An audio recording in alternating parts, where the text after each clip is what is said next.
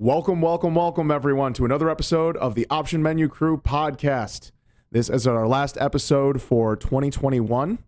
Uh, and actually, by the time this goes up, it'll actually be 2022. So that's that's pretty fun. But this is episode 40. This is our Game of the Year episode. And today we've got uh, a very nice number of crew members here. Uh, I am your typical crew member, Ryan. I've also got Ed with us today. How you doing, Ed? Good. I'm always here. and joining us for this special episode, we got two more returning crew members. First up is Mark. Mark, tell them how you're doing. Brr, brr, brr, brr. End of year, game of the year. Let's go. I'm doing great. How's everybody else doing? Doing excellent. Thanks for being here, Mark. And last but certainly not least, we have Mike on his own mic. Mike, how you doing today? Happy holidays. I'm doing great. Uh, how's everyone else doing? Doing great. Fantastic. Cannot believe it's almost 2022. I know, right? Honestly, the year went by like so quickly. So well, I think our listeners are going to be hearing this in 2022 if my math numbers are correct. yep, the way this is I'm- going. we're I'm still- not. I'm not. I've. I don't. I don't do math anymore. I'm an adult. I don't do math anymore. yeah, so it- yeah, it's technically I'm technically done with school. Yeah, I guess this is not the last episode of 20. It is both the last episode because we're recording two weeks before this episode will go live, and we are publishing it the first day of. So this will this is kind of in a, a weird paradox of of an episode. But either way, first episode of 2022 and the last episode of 2021 in terms of recording. So that's all funky. Time travel is what it is.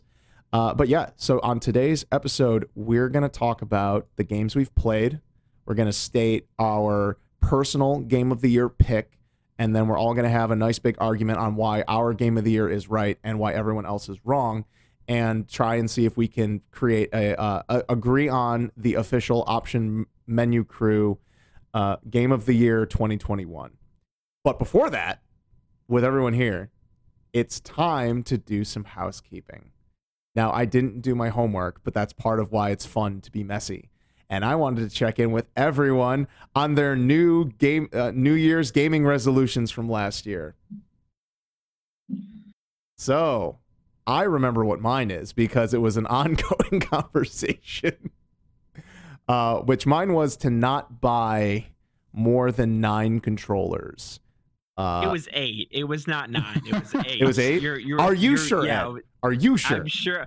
I'm sure. I'm sure it was eight. Roll Uh, the tape. I know, right? I should totally just look up the episode right now, but I didn't. Yeah, you're you're gonna have to like do a post a post uh, recording edit, be like, up, We'll- I, I was wrong or Ed was wrong. We'll do housekeeping on the on the follow up episode with the the, Okay. the next episode and, and and do that. So we'll look into that. So I remember that that, that was still like it was eight or nine uh, controllers, um, and throughout the year, and I had already checked with Ed on this because I bought the Legend of Zelda Skyward Sword Special Edition Joy Cons for Nintendo Switch. And I first asked when I had the idea, I'm like, okay, you can make this decision. Is it one controller or two controllers? And Ed's first response was, yeah, it's one controller. You're buying a set of Joy Cons. That's one controller. And then as the months went by, he's like, that's two controllers. You're adding two. I'm like, no, you already said one. And I double checked. And so that was only one. But uh, I had bought, think I bought the two Xbox Series controllers, a black one and a blue one. I bought an 8BitDo special controller. Um, I did buy two uh, retro style controllers because one of my friends has an N64 and a Dreamcast and wanted to start doing retro game nights. So I did buy one of each of those of the like retro ergonomic ones. I forget what the brand name is. Um, I did buy. I gifted to Mark, but the, we we agreed that this didn't count because when you're buying for someone else, it doesn't count. If you if I'm buying for myself, it counts. Yeah, that I- doesn't count. Yeah, I gifted Mark a very nice Waluigi Switch controller. It was indeed very nice. Can confirm. 10 out of 10. And then uh, I did buy for myself um, the Razer Wolverine V2 Chroma controller, which I ended up loving. And then I bought a second one as a spare in case the first one goes to uh, breaks down for some reason. So, uh, I I have that, and so I think the way that tallies up, I'm still under. That's seven, right? I think so. The two Xbox, the two Razer, the 8BitDo, and then the Joy Cons. So that's I guess that's oh, and then wait, it's two more because I bought the two retros. So that's eight. I hit the limit. If yeah, I'm not you're forgetting really it, pushing it. and I'm not what do you win? Do you win anything? uh personal satisfaction in that you had self control and that you met your goals. You know, it's more of a standard. There's no like a, not like game of the war or game of the year awards where you get like a trophy or anything. No, it's just resolutions. It's just for yourself, and then you're you're you're Oh. held accountable by your peers. Okay. So if you didn't keep to your resolution, then you can just feel shame. So yeah, I uh, I narrowly slid by, uh, and mostly on a technicality, which is funny because I ended up giving that 8-bit controller away. It's not bad. It's just not what I was looking for. I was looking for a Switch controller with a clicky D-pad, and I just that was not. It didn't end up being the, the thing I wanted.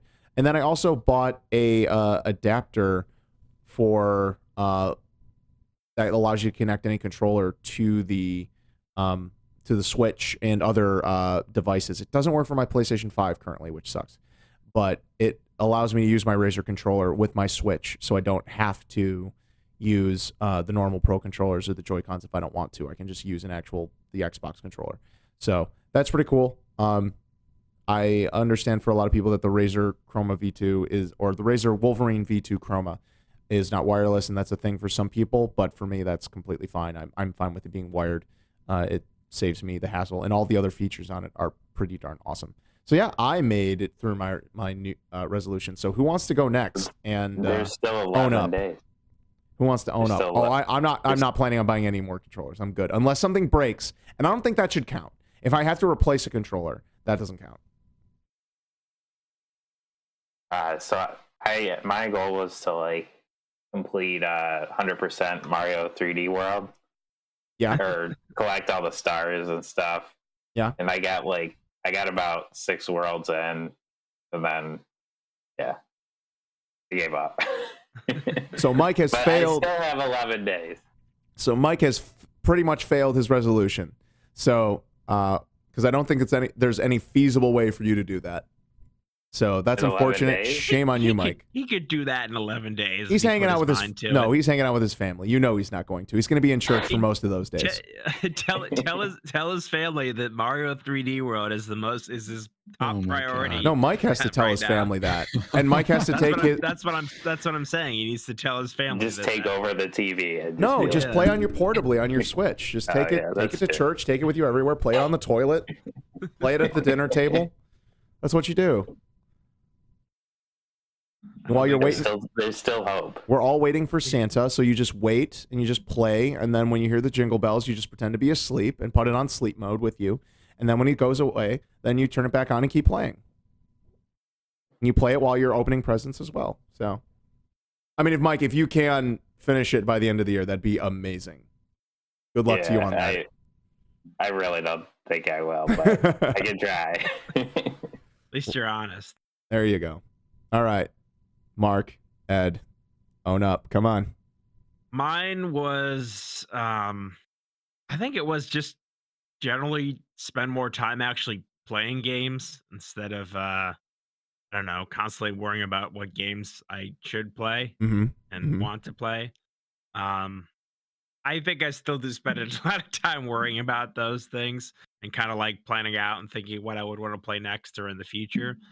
But I did look at um you know all the all the games that I did play, and I think I tried a significantly larger number of games this year than I have in the past. Part of that's because I tried a bunch on Game Pass after getting my Xbox, and um, I also had Apple Arcade for a few months, and I tried a bunch of games on Apple Arcade. Um, too many to really count. Some of them I only tried for like five or ten minutes and just what what, you know played a few levels, but um, it was nice to be able to try a bunch of things. So I, I guess I could I could give myself permission to uh count that as a as a win, as a success. Um, because I I don't think I ever played as as large a variety of games as I did this year. Even though I didn't finish them all, not every one of them, uh, you know, resonated with me. Yeah, no, even just just playing them, it doesn't. You don't have to finish them, and you did beat quite a few games this year, at least more than than usual. Um, I I actually beat. I'm looking at the. I, I think I beat at least five games that came out this year, so I have a I have a lot to talk about for this this episode. So I'm excited. So that's uh that's good too. yeah, I'd say that's that's an accomplished there. I think you did it, man. And, and Yeah. we were talking throughout the year, so yeah, I, I'd say you you accomplished it there. So all right, we're we're we're two two and one right now. Mark, where I uh, I'm not going to spoil it yet, but I can I can say Ed, based on uh, your Nintendo Switch online playtime and everybody else's, that I think I win. Not the New Year's resolutions, but the only guy, right? The four of us, everybody had negative numbers, but me for Nintendo playtime year over year from 2020 to 2021. yeah, on the oh Switch. yeah, yeah. Not that that was the New Year's resolution, but go ahead, Ed. I was gonna say I've kind of soured on the Switch as a console lately, and I don't really want to play anything on it that much unless I absolutely have to. And, and Yeah. some of the games I wanted to play this year didn't turn out to be like like I wish they weren't on the Switch. And I'll talk about that later. But Okay. man, I I I don't like the Switch as a console as much as I used to. So you know, clearly my Uh-oh. numbers my numbers reflect that. Also, Animal. Crossing. Animal oh yeah, Crossing Animal was Crossing big- was just like a huge inflator of numbers. Just you know, farming item balloons during work. and plant planting stuff and yeah I mean, I was down like a hundred some hours, and that hundred some hours literally went into uh in into my Tales of Arise gameplay, which I played on PC. So a- and Yeah, not yeah. that Tales of Arise was on Switch uh, at all, but yeah, if, if that time would have uh, been different because I did buy a, a number of Switch games this year. Um, so it was uh still there still could have been time, and also with Sora coming out for Smash Brothers, like I've been putting more time in and trying to just doing my own personal goal of getting up to 200 matches played with each of my um my favorite characters in there. So uh, I've been working on that just to spend time, but I've been playing a bunch of bunch of other stuff. Uh, so yeah, um, yeah, Mar- uh, Mark, Mark. what was your a- what was your Yeah. actual i don't remember what yours was i remembered mike's and i remembered um ryan's but not yours So I think like definitely need to check the tape. I, I think I found the episode, but I don't want to sneak it into this this episode uh, Mhm. Without prior consent. But I I want to say it was beating Paper Mario. yes, and- I remember that. that was it yeah yeah I definitely failed that miserably. I don't even think I hit the halfway point. I I gave it the old college try too. Like Mhm. I started I started off strong. Mhm. Went then like three or four months without playing like a minute, and then played a crap ton. And then at that point, I was like, I'm done with this game. I you didn't like it it's it, it's just the whole rinse repeat. I don't know. The whole the battle system really just got to me like big time. Like Mhm. it just I- wasn't fun. it was it was a Mm. struggle for me to get through with that battle system i didn't love lo- the whole radials well, we we talked about this. it yeah we we talked about And- it ad nauseum it's it's and and the boots yeah. that like break down, but you need Oh, them or you yeah. can't beat certain enemy. Mhm. It's just Mhm. What is constantly it going with back to. Nintendo and like every game and that that they make has dis- has like destructible items? Like you know, Animal Crossing keep breaking your shovel, hitting rocks. It just why do they think it's fun? That uh, They- you know, they don't get me love started on Breath of Minecraft. the Wild. Breath of the They lo- Wild. yeah. yeah, Breath of the Wild is the worst of that. You know, your sword breaks in five hits. But They, that's they just saw Minecraft and they their mind erupted. I I think they think it encourages creativity because if you can't rely on stuff to be there all the time, then you have to keep working on it. Or being more cynical, it's an it's a clever way. I don't even know if I want to use the word clever, but I'm going to use it anyways. A, a clever way of padding out gameplay because then you force someone to have to rebuild up their resources afterwards. So, uh, those are my best guesses. Is either they think it's fun, and it or it pads out gameplay, or both. I guess Nintendo could think both and be like, "Eh, it works." But I guess it could be fun for some people. For some people, they don't care because they're just in it for the grind, and then for other people who actually value their time, uh, they, yeah.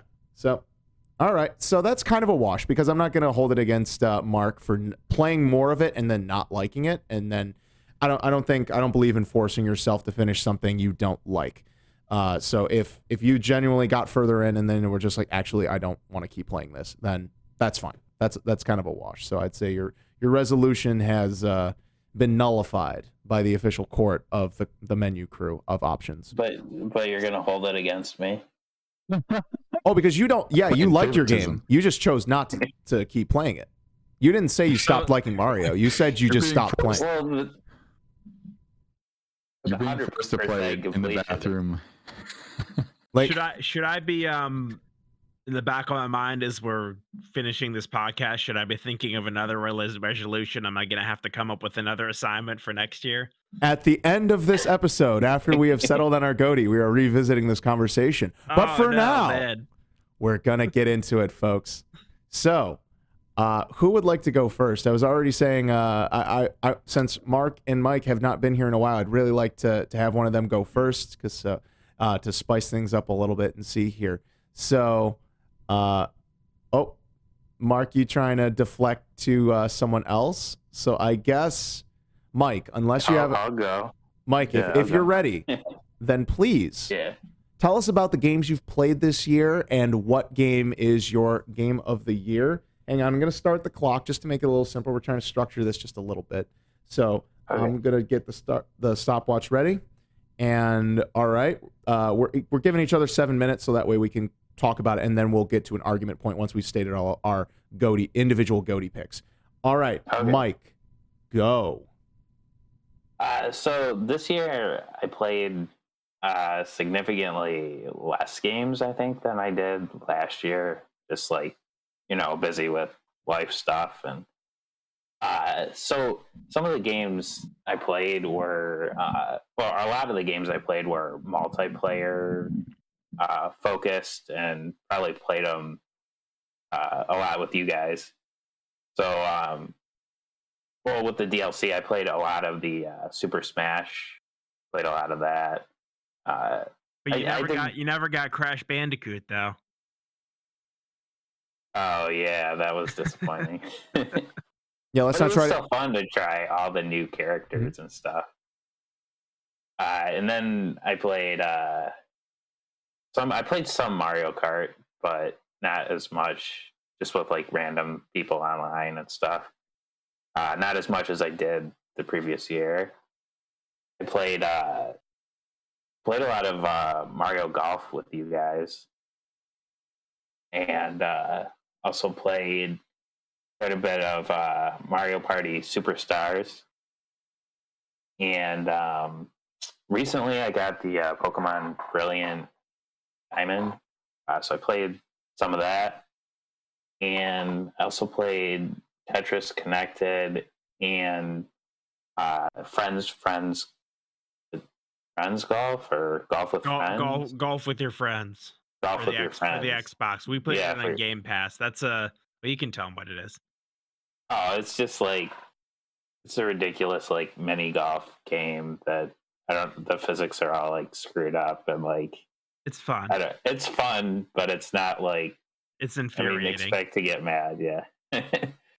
uh, so are we saying our game of the year uh, right now? Yes, then you, Like- you can start by saying your game of the Okay. year and stating your own personal reason for it. For picking. So, uh, my favorite game this year would probably have to be Mario Party Superstar.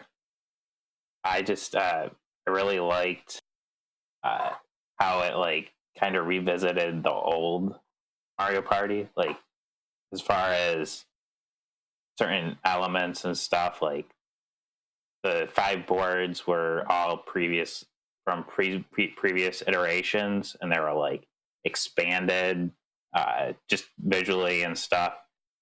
And uh, the mini games, it it pulled them from all the different systems, so it wasn't just N64. It pulled it from N64, GameCube, Wii, and it, it lets you choose. Like if you want to focus on a specific system, you can. and I, I think the online works very well because, like past Mario parties, they haven't really done a good job with that. But for this one, like even if something goes wrong and you like disconnect, you can like if both people leave, you can like rejoin at the point of where you left off. It's kind of like I I, I just think that Mario Party Superstars is a really fun multiplayer game, and I thought it should have won like the family game and game game awards this year. Uh, so that's that's my pick. Uh, probably second, I would probably pick uh, Mario Golf because uh, we we had a lot of fun with that. Even though I'm not really that good at it, but I still had a lot of fun messing around with that. And then for third, I'd probably say the Bowser's Fury part of 3D World because I for the first part, uh, you know, 3D World, I've already played that before on Wii U, but the Bowser's Fury part was kind of like Mario open world.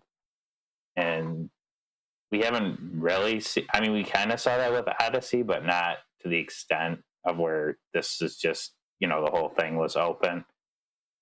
Uh, so I, I want them to like expand upon that and like make a true like open world Mario game. So those that's those are my top three picks of this year, and I haven't really played that much of Brilliant Diamond to like uh, say whether you know how how that is. Well, you played the original that's, that's to its the new completion, Pokemon right? game, right? Yeah, I played the original um, Diamond and the original Platinum games. Okay, so I mean, it being a remake, that I, I'd say Yeah. it's fair for you to say, like, so far has it lived up? Like, do you enjoy the enhancements or whatnot? Because you can make a It's been but I- faithful, faithful. I'd say it's a faithful remake, and some of the enhancement enhancements like HMs and stuff like that, just being able to use those without attaching them to your Pokemon and stuff, uh, have been really useful. So. Can you still teach the Pokemon them the HM moves as well, but you can just use the HM separately also? Yeah, you can. You can Oh, great. still, Okay. and you can still call upon them to do that. Okay, cool, cool. Yeah. All right. Yeah, uh, that so it's Mario Party Superstars. That's a strong first contender because I am definitely of the of the four of us here like Mario Party the least. Uh, I know Mark's a big fan of it, and then obviously Yes. Mike and I- Ed are. I've I've become a fan. I I never actually played it before Superstars. I never played a Mario. I think I played like Super Mario Party once at Mike's house, but I've actually enjoyed it a lot. So it, it's a good game. All right, so Um, I'm already starting at a dis- we're, There's already a, a a a somewhat of a consensus, I should say. I shouldn't just single myself out because we'll see what else. It's I'm not gonna agree that it's game of the year though. It's it's my it's my game of the year. You, Well- you've got my vote, Mike. well, My- you know I haven't played it yet. my, my response to that is, Mike, you gotta play more games if Mario Party Superstars is your game of the year. We gotta, yeah. There's gonna be quite a fun cons- uh, argument there. But all right, yeah, we're just about at seven minutes there, so just a couple seconds. Uh, yeah, we'll we'll try to make sure we don't interrupt each other a bunch because we just want to make sure with the time limit that we're doing that. I should have said that before, but yeah, uh, no big deal there. We we came well under the limit there. Gonna reset. Mark, would you like to go next, or uh, do you still want some more time? Do you want some buffer room? I, I can go. Um, I was just teasing Mike and, and whatnot. But uh, so 2021, also a different year, weird and, and whatnot. I think it was honestly, in my opinion, it might have been worse for gaming compared to 2020. Like, I think there were more things that came out or were closer to its original schedule. But I'm curious to hear what you guys think. But I think 2021 just, from my standpoint, like, I don't know the the the more notable games that that'll segue me into kind of where I where I landed was played a crap ton of FIFA 22, which is an annual title. I only buy it every so many years, but that was probably one that I spent the most, probably the most overall time. Um, I got to be coming up to 50 games, or if not more, at this point. Uh, took a little bit of a break from it, came back to it recently, and and I'm obsessed. Uh, Ed, Ed, you were mentioning Halo earlier. There's no way I'm going to give a game that's not even going to be complete for another year game of the year. Um, it's I, I can respect that decision. I I can I actually very much agree that that that should be the case. I, but yeah, give us co-op. That's all I'm going to say about I also respect that. Yeah. Uh, played a bunch of MLB The Show because it was the first year that that had come out on Xbox. Love that, but in terms of longevity, I think I just kind of slipped away from it because playing nine innings or even seven innings online, like it just it, it's it's quite a bit of a commitment. Um, maybe not necessarily as much time as I usually have for for my gaming sessions. Uh, played some Back 4 Blood more recently, Chivalry 2. Those two were also a ton of fun, but pretty similar to thing. I mean, Chivalry 2 is literally a, a remake, and then Back 4 Blood is the Left 4 Dead team, kind of their own iteration.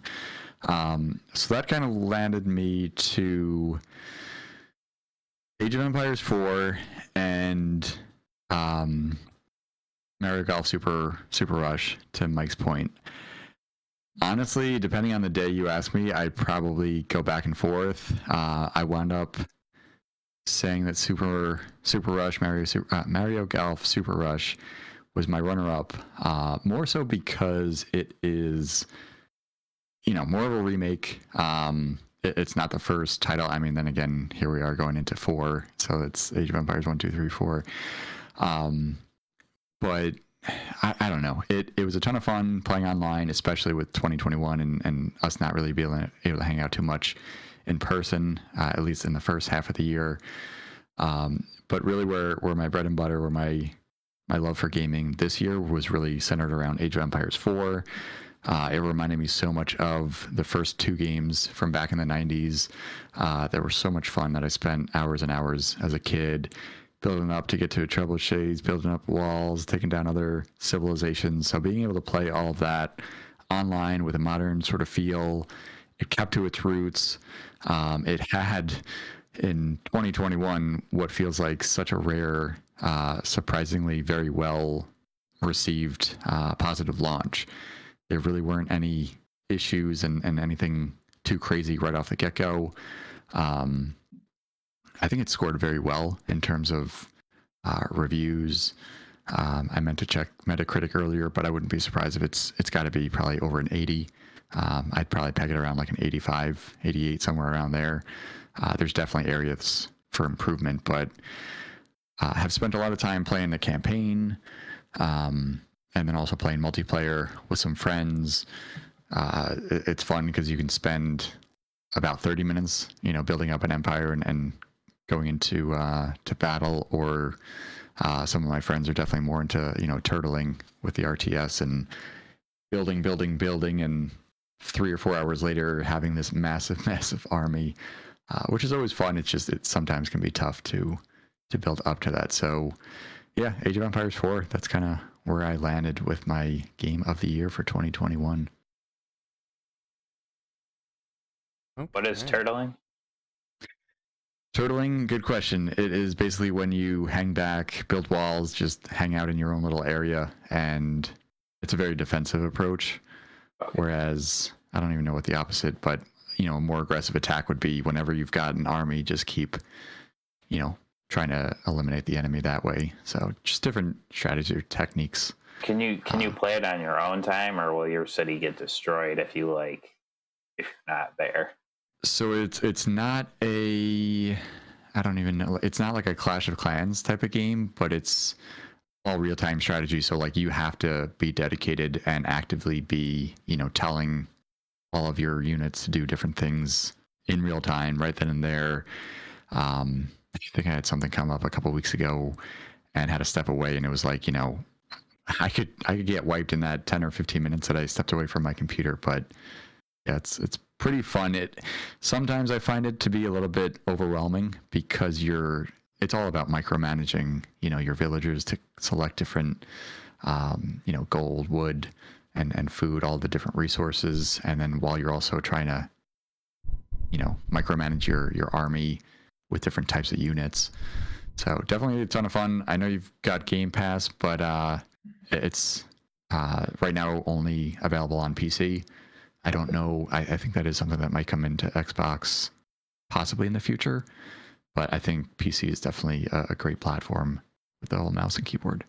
I'm sorry, you Nice. mentioned villagers. So when did Animal Crossing come to Xbox?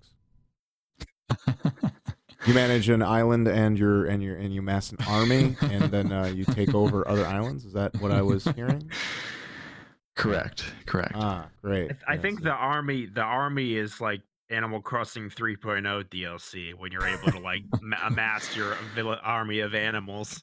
That's um, when to you. I didn't invade, think- invade other people's islands. That's the Uh, eighty dollar tier of. Nintendo Online, right? The eighty dollar tier of Nintendo Yeah. Online is uh has that Animal Crossing DLC on it. yeah. Is Tom Nook there? Is he in Age of Empire? Uh, that's General He- Tom he- Nook to you. He's just he's just the bank that supplies every side of the war. Mm. He's he doesn't care. He's he's amoral. You're right. You're right. That is that is what his When- role is. when did Animal Crossing introduce murdering? It always had it. The, sometimes villagers disappear and you don't know why. Yeah, the president, the president turtle guy. I think he like they have like a memorial or something for him in the new game, or I don't know. He's the only one they Yeah. acknowledge has passed away. Uh, all the other ones, it's mysterious circumstances, MIA, if you will. So, Age of Empires Five is that is that what you said, Mike? Uh, Mark? Four. Four. Excuse Four, me. four, four. Age Yes, of Empires close. Four. All right. Versus Mario Party Superstars. Like the lineup we got going here. All right. Then uh, Can you even compare those? I yeah, uh, they're s- two very different. I- I, I think our games. we're all gonna be going to different. we're going to compare them so yes we are uh so we'll we'll see how that goes there and uh mark is getting uh the opposite of turtling right now he's he is ready so ed would you like to go next or shall i Yeah, I'll I'll go next and let you let you finish. Ooh, Um, okay i appreciate it So let me just start by listing the five games, or I think it was five. Let me just look at my. Hmm. You know, I, I I'm such a nerd. I've made like a spreadsheet of all the games that I've played and whether I've been uh, whether I finished them or whether I just gave up or or fin or I'm still playing them. So I'm I I love spreadsheets. So that's that's kind of what I've done to keep track of my games this year. we're all super big nerds here we're, we literally created a podcast to talk about video games so So the games this year that came out in 2021 that I actually finished were Metroid Dread, uh, Neo: The World Ends with You, uh, NieR Replicant version 1.2, whatever. I didn't. I didn't even put the number in my spreadsheet. That's how ridiculous it is. Um, Psychonauts 2 and Ratchet and Clank Rift Apart. Um, I I also did play Super Mario 3D World, like uh, like uh, but I didn't finish that. Same as Mike, but I didn't commit to it, so I don't feel bad about it. um, but of the games that I did finish, it, it's for me, it's really a very close race between Metroid Dread and uh, Ratchet and Clank Rift Apart. Um, both of those are series that I've loved for many years, and um, I was really happy to see them both get, uh, you know, particularly excellent entries um, this year.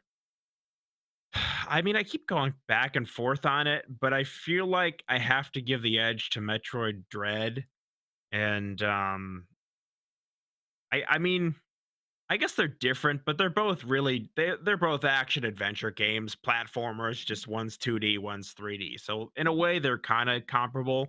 But for me, Metroid Dread has the edge because it has the one the one thing I really did not like about Rift Apart was it had a very poor enemy variety, in particular, mm-hmm. like you kept fighting the same bosses over and over, just you know, big giant robot after big giant robot, and it's like the same big giant robot, and sometimes they're fighting two of that big giant robot. So you know, the the fact that Metroid Dread had a bunch of unique boss fights and enemies that were all really well designed, um, really puts it over the edge for me. But man, if it wasn't close, I mean, I I I found it um very hard to choose because I like them both a lot. Um, I will say, um, one thought I had was, and I guess I'll just like, this is just my own category, maybe of like, maybe of like most disappointing. Mm. Um, like after they showed it at E3, I was like super pumped for Shin Megami Tensei 5. and like you know, I was I was happy. I got to like I got to um pre-order the collector's edition. I was lucky enough to like be at my, you know, be able be able, you know, to have a break from work when I saw like a notification from Twitter, oh, it's available. It's like go to Amazon, I get my pre-order in, I'm all pumped. So I I get the game and like it's fun, but the performance was is I mean, this has been documented everywhere. I don't need to go into all the details, but like the actual performance of the game was just miserable, and it really has affected my enjoyment of it. And I will say the the actual collector's edition itself was pretty disappointing too. Like the stuff they included was like far below my expectations for how much that collector's edition cost. So that you know this that that game like single-handedly soured me on the Nintendo Switch console because I'm like this thing is not enough anymore and i i'm not going to play any game on it that i don't absolutely have to and even then like i'm not buying it until i get like solid confirmation that the the performance is is okay. And collector's editions too it soured me on collector's editions because it just it was bad and it felt like a cash grab and they included the cheapest junk that they could so um i'm just i i guess like i didn't i i didn't really have too like I was pretty sure about Metroid Dread being my um game of the year that I'm gonna use like I I'm using the last few minutes of my time to like really really rant about Shin Megami Tensei 5 and I think I've already ranted about that in the last episode but I feel so strongly about it that I need Mike and Mark to also know and I need everyone who's listening to know a second time because it's so upsetting to me but back to the positive, you know, the optimistic part of this mm-hmm. award is Metroid Dread because it, it was it was a very special surprise to get it announced at E3. Like, you know, no no warning. It was just, mm-hmm. hey, we got this new Metroid game. Yes, it's Metroid 5. Yes, it's even Metroid Dread, the game that you knew about, you know, 15 years ago that never came out. And it's coming mm-hmm. out in October. Have fun. And it was great. So I'm like, I don't I don't you know um Mark you said it wasn't a good year for you for games. You didn't really think it was a strong year but all the games I played like you know I played Psychonauts 2 Ratchet and Clank Near the World and End of the U Metroid. Those were all like sequels or, or, or follow-ups in series that I really mm. like so for me it was like an awesome year. Like I I uh I was really pleased to get um you know entries to series that I've long awaited and you know so it was it's it, it, has been an exciting year for me um even with that big disappointment i'm i'm pretty happy with uh, what i was able to play this year. I think, I think part of the oh go ahead. I, I think the big reason i was saying that is centering more so around like halo infinite and just how we were so close in 2020 to getting it and then it was well let's delay a whole year and then as we got closer, it was well, we're not even going to have these major features in the game. So it's kind of I, I, don't know. I, I know there's also been a bunch of games that have been pushed out from 2021 release, which you know, say what you want, it happens every year, but I just feel like it's the theme of this year is just everything's either getting delayed or just horrible launches. I mean, look at Battlefield uh, 2042 yet again. Um, but yeah, I could go on and on. yeah, and and just, Oh, sorry. Go ahead, Mike. I was just gonna say, for me, like I think part of the problem was I that I didn't I didn't get the new systems. You know, I don't have the Xbox uh, One Series X or the PlayStation Five. So it's like maybe if I had those, maybe I would be more excited to play some of the new games that came out this year versus uh, just having the old systems. I guess. Gotta you gotta join us in the future, Mike. I know I'm living in like 1999. Yeah, you need, but you, you also you pretty you pretty much are like you you probably played like more of the Super Mario Bros. Game and Watch for like the first six months of this year than anything else. oh, I forgot. I should have put that on my Game of the Year. Did you want to change your answer, Mike? No. okay. The uh, yeah. Well, that's also part of the thing is um well, Mike, I mean, did you did you feel like you might have played more games if you had the newer consoles, or do you, did you did you not really care about getting the newer consoles? Because I mean, I, I, think before you've expressed like you're just you weren't you know you want you're ex- you're kind of excited, but you're not like super driven to get the new one. Or how would how would you say it in your own words? Yeah, well, I, I mean, I'm waiting for like you know the next big Star Wars game or something like that that really like piques my interest. But I I would definitely try like some of the other games as well when I get the system. But Mhm. I guess I'm not like a hundred percent sold on like going next gen like immediately. I don't know.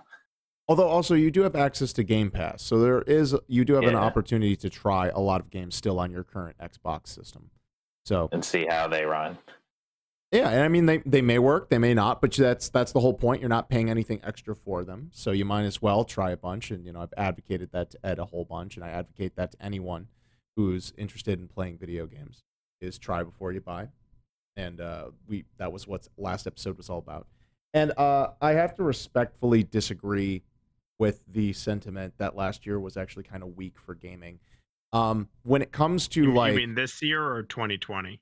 Sorry, 2021 specifically as a weak year in gaming, because I'm about to go off on my list here of all the things that I've played and whatnot. And I'm, when I look back, I'm like, it, it really is just a personal perspective. Like, there's been major disappointments. Like, Ed, you've said Shin Megami Tensei 5 let you down a yeah, whole I'll- bunch. I will. I will. I won't mention again. I won't mention. you're it fine, you're fine. Unless.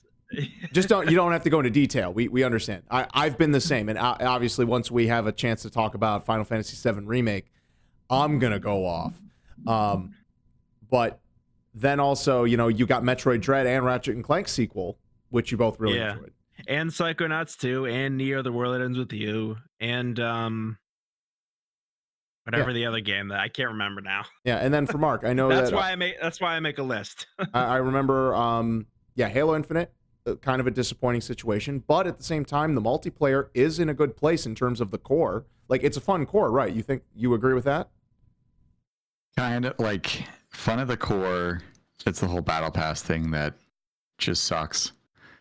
Um, Right, but like the weapons and like the maps so far Yeah. and like those initial Yeah. the, the gunplay itself is like if that sucked, Yeah. you wouldn't even care about the battle pass. That would just make it worse. yeah, multiplayer, it's fun. I mean, it's tough because Halo multiplayer has never been the thing that drives me the most. Ah, it's okay. usually the co-op campaign, and then I just found out the other day that you can't even like go back to play individual chapters in campaign. So like, I'm just that that was kind of like the last nail in the coffin. I'm just not even going to play the campaign until co-op comes out. Yeah. I don't know, sometime late next year, I think.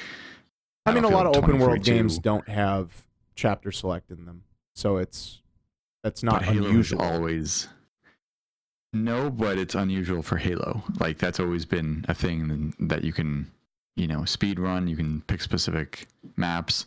So if you want to Uh, play them again, you have to start the whole game over. Correct. Uh, like any Correct. other like typical game that's been made in like the last five years, except for some stage based ones. That's not the way Halo is supposed to be. Exactly. now Ed, I can understand- You. So you okay? So Mark is saying that Halo Infinite should not have been open world confirmed. All right, I agree with that sentiment because I don't like the I what. didn't what say that. but that's what you're Putting words in implying. Oh, I'm sorry. I'm yeah. I'm being a bit, at bit all. facetious. So, I so that's the thing. Then like, the the game has clearly chosen to go a different route, and this is a little off topic, but I, I we haven't had Mark on it a bit, so I just want to be like, what? So what did you want, Mark? Like other than the game to be, you know, that what what were you expecting with Infinite besides the the features just being there, which I, I agree with you. wanted- on. Campaign co-op. I wanted the file stream. I wanted Forge. I want to be able to play another level in Halo at any point. Besides just redoing the entire story, that's coming. I know all of that. Everything I just said is coming. It's Well, just So well, let me ask. Let me ask specifically because I just don't have any context for this. How often in older Halo games did you go back and just play a specific stage in the campaign? Like, oh, I beat it, and then now we're just going to go back and play four, and then we're going to play seven, and then we're going to play three. Or how how often did you actually use that feature in previous Halos? probably like forty-seven times. Oh, okay. I have no. I don't know. I don't know any specific number, but I know. Well, it's yeah, no, I'm not asking for a specific number, just anecdotally, no, all the time. Definitely would- something I would.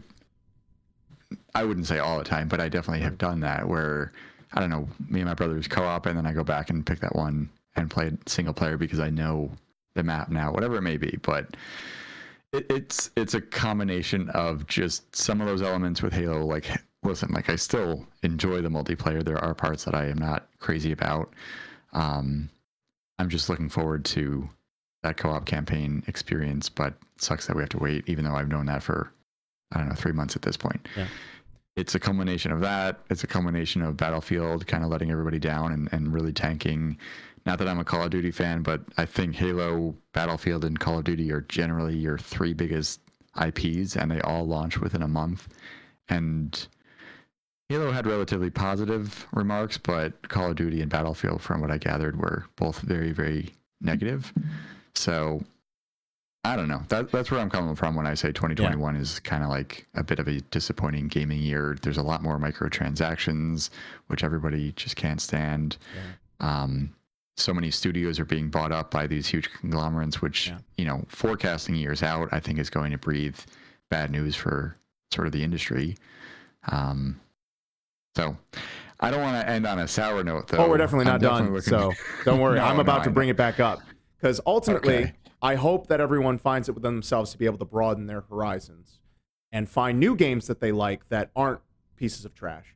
So to start with, I'm going to talk about two. I, I have three lists here, and I'm going to be very brief because I've talked about probably a number of these o- over a bunch of the episodes, and also I just want to get to this and then get to my goatee and my runner-up. So I watched two games. I didn't actually play them. I was I wanted to, but then for reasons. Uh, first was NieR Reincarnation, uh, Part One or Chapter One, whatever you want to call it, because it ended up being a mobile game, and uh, the mobile game play was actually trash. And so it's basically just watch the YouTube video. You get the same exact experience without any of the BS. So fine there, whatever. Maybe the story will be great at the end, but it's pretty much just gotcha game trash. Uh, then 12 minutes, which overall that is a game I probably would have enjoyed playing. Period. But because of the way the story ended up being, uh, I'm I'm kind of glad, and some of the puzzle difficulty, I'm glad I didn't actually put the time into to doing that because I would have been let down by the end of it. Um, but I do hope to see more games like that. I, I really like it when you can kind of replay things in a very tight time span and then like experiment with variables and the game reacts to you in unique ways. And that's going to come up in my goatee uh, discussion as well. So now the games that I've played, and this includes a bunch of things. So I, this is a this is a huge list. So I'm pretty much just gonna name them. Uh, I played the Knockout City beta. I liked it uh, but we didn't buy it because we're not into it yet. Uh, I played the Medium on Game Pass. I did not like it. Uh, I played Phantasy Star Online 2 New Genesis Chapter 1. I liked it for the most part, not enough content, uh, but that's a game of service. Super Mario Golf Super Rush ended up liking that a lot more, and it's kind of like the same thing as Mario Party. We enjoy how much pain it causes us. Returnal, uh, it's really cool. I want to like that game more. It plays really good but it's a roguelike and the roguelike elements are kind of draining on me. So I stopped playing. Uh, World War Z Aftermath. Friend recommended it. I was having fun. We just haven't picked it up, but it, it, it was pretty cool. Uh, Guilty Gear Strive. I played the beta a couple times. They changed Guilty Gear on me. I'm really upset, and I'm hoping that they'll eventually patch it to play more like the way I liked it before. But I, if they end up adding, it has good netcode, and I might end up buying uh, buying it later once it has cross console and PC play. Splitgate. That's a fun multiplayer game if you uh, were waiting for Halo and want something different than Halo. Gears 5. Thanks, Mark. It was fun. I was hoping we'd play more. We didn't. Uh, Granblue Fantasy Versus finally was on sale on Steam. Bought it. It's pretty decent, uh, but it's kind of a slow fighter. Saints Row the Third. Once again, co-opted with a friend for a little bit. It was okay. Uh, Virtua Fighter 5 Ultimate Showdown. It doesn't have rollback netcode, and it was free, and that's all I have to say. Uh, the Avengers game, Wakanda expansion, didn't actually beat that. Thought I was going to co op it with a friend. Didn't happen. Got to go back and finish that. Uh, the Final Fantasy Origin or Strangers of Paradise Final Fantasy Origin Beta 1. I missed out on Beta 2. Uh, I think the game is good. It needs its tweaking. I hope the final game is good. I'm probably going to rent it before I buy it. Uh, Ratchet and Clank Reboot. Just started playing it. Uh, it's off to a decent start. It's weird it doesn't have a run button, or it just never told me it does. Uh, I'm gonna finish that and beat that. Scarlet Nexus demo. Uh, that was pretty fun. I plan on beating it. It was gifted to me. Thanks again, Mark. Um, but I ended up being gifted another game first, so I prioritized that. Halo Infinite multiplayer. It's actually pretty fun. The grappling hook's the best thing. It should be uh, a staple. It should just be part of the default move set. Get on it 343. And also stop with the microtransactions. Forza, uh, Forza Horizon 5. Thought we'd play more of it. Not really into it. Not going to really miss it. Neo, The World Ends With You uh, demo, which is actually the first two hours of the main game. Save progress carries over. And I would, uh, uh, I plan on beating it at some point. Maybe by the time it's on Steam, I'll actually get around to it. Uh, and then just this weekend, I played the King of Fighters 15 second beta. It's King of Fighters. It's pretty good. Uh, they're fixing up the. They got rollback netcode. They're getting better at it. I'm gonna. Uh, I'll revisit it at some point. I'm definitely gonna buy the the full game. DNF Duel. Finally got to play it. Uh, it's actually really fun. Um, looking forward to playing more of that. That's definitely a must buy for me. Now for the games I've beaten in no particular order. Solar Ash liked it a lot. Very fun. Kena, Bridge of Spirits, liked it a lot, pretty fun. Uh, Bright Memory Infinite, that was a lot shorter than I expected. It's a technical showpiece, uh, pretty cool. I hope there's a full, a bigger game based on that first person like action combat someday. Resident Evil 4 VR for Oculus Quest 2, that was pretty cool. Resident Evil 4 is still good and it's even better with all the tweaks to it. Can't wait for the official remake. The Pathless, also fun, kind of the same things like Solar Ash. It's really good. Uh, I'd play it. I'd play. Uh, I recommend it. Infamous First Light. Uh, that was the DLC, exp- or I should say, it was a standalone expansion to uh, Infamous Second Son. Uh, actually, pretty fun, pretty neat. Uh, glad it was updated for PS5 to run at 60. Uh, 13 Sentinels, Aegis Rim. Ed, I will never forgive you for wasting all that time. It was a good story. Uh, Not a waste at all. You you loved it. Cyberpunk 2077, still a good story. Overall, it's pretty good. Buggy Mess, I played on PC. Uh, it's if you like sci-fi and dystopian future stuff and open world games, I, I can't really dissuade you otherwise from just buyer beware. Tormented Souls, uh, it's a Resident Evil, indie, uh, Resident Evil Silent Hill kind of throwback. Actually, pretty good for what it is. It's got its own level of jank, but I'd recommend it for survival horror fans to check out. Mass Effect Trilogy Legendary Edition. I had played the original trilogy, but I missed out on some DLC. Plus, I was excited for all the tweaks. I played through all the games uh, back to back, caught up on a bunch of new content. I was super happy to revisit that universe and uh, get to see all the content that I missed from the original releases. That was totally worth it. NieR Replicant V1.2. I'm glad I played it so I never have to play it again. That is the best story told the worst way. Celeste, older game played through it on Game Pass, then bought a copy on Steam. That was really fun. It's a really good platformer, really cute, heartwarming story, art art style, really tight uh, gameplay. If you like challenging platformers, definitely play it. Resident Evil 8 Village. I forgot I played that this year. Um, I put my time in. It was pretty fun. It's got its issues. I think I talked about them before, and uh, I'll probably get into it in a different episode once me and Paul have a chance to sit down and really hash it out. Um, but it's it's okay. Once again, it's kind of just getting it's taking Resident Evil more away from its survival horror routes towards a more action thing, and I just feel like it the they don't split the difference correctly. Um, Metroid Dread, super fun. Uh, really enjoyed that. Really enjoyed the quality of life. I just hope they patch the controls because I thought that some of their choices were really made the game more difficult than it had to be. Because that also, uh, it was possible to get lost in a few spots. Um, that just if you're not paying attention, it's really tough. Or they they hid some stuff yikes. Uh, but ultimately good and runs pretty well on Switch. I recommend it. And then here are my top two games. This this is my runner up, and I thought it was going to be my game of the year. I didn't think there was any way it could be beat. Was Tales of Arise. I played on PC. I spent over hundred hours with this game. The action combat was pretty fun. The more skills I learned, it was great. The characters, I just fell in love with all of them. I loved every minute of it. And there's still, I beat the campaign, and there's still a bunch of post campaign stuff that is apparently I've been told is is really good and worth playing. So I've kept it installed. And I'm going to revisit it, but I had to get some other stuff out of the way before I did that. Um, and my biggest surprise of the year, honestly, I can't sing the praises enough, and I recommend it to anyone who has a, a PlayStation, an Xbox, or a PC. You should play Marvel's Guardians of the Galaxy. Uh, that game ended up being everything I liked about Tales of Arise in a much more compact package. And just if if you like characters that are lovable, heartwarming stories, really relatable stuff, plus good action gameplay, a little bit of platforming and puzzle solving, but just like a very straightforward plot. Kind of like uh, I, the closest thing I could recommend it is either Uncharted or even Ratchet and Clank. Uh, you know, just kind of straightforward. Tons of comedy. Those characters are just always talking, which you can like. The soundtrack's amazing. They've got the original soundtrack they created, but they've also got tons of like, I think it's like 80s music uh, that's sprinkled throughout, used to really good effect, and uh, it just, yeah, I, I I can't say enough good stuff about about that in terms of like it's also sci-fi. It's one of like the best sci-fi games.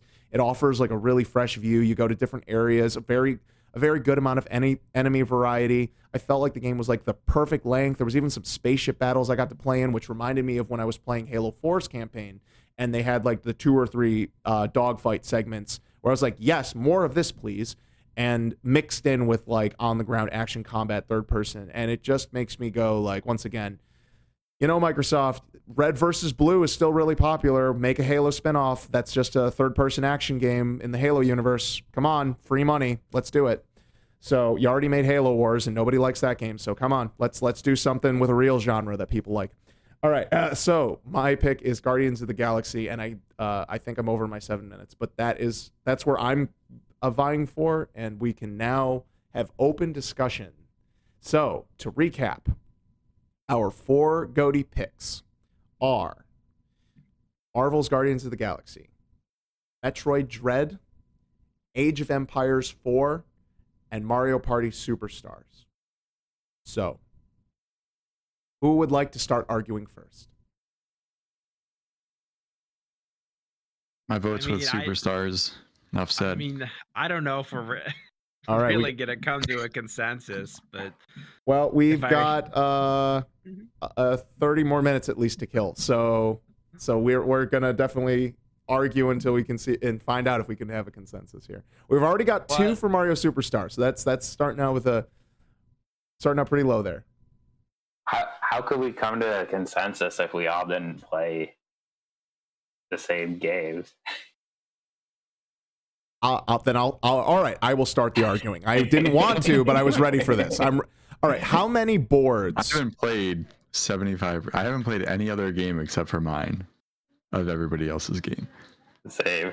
That's fine. We're that's now we played- state I our played case. You're trying to I played convince everyone. Metroid Dread and Mario Party Superstar, so I I have reference for two of the games on the list. Yeah.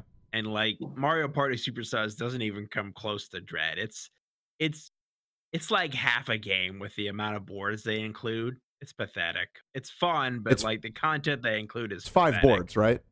Yeah, it need it needs it needs at least three more boards. We Up- even got through all the boards. We only got through I, four of the I have five. I have I played Horrorland with one of my friends. And you you well, I'm just saying, like, there's a lot of content. Did Huh? you play all the mini There's games? not a how many times we've seen like the same mini games uh, mini games already a million times.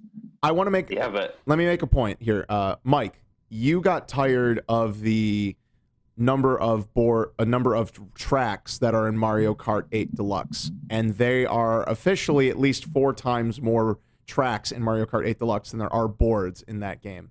So, I guarantee if you played it more, you'd probably get bored of just the five boards, unless you have.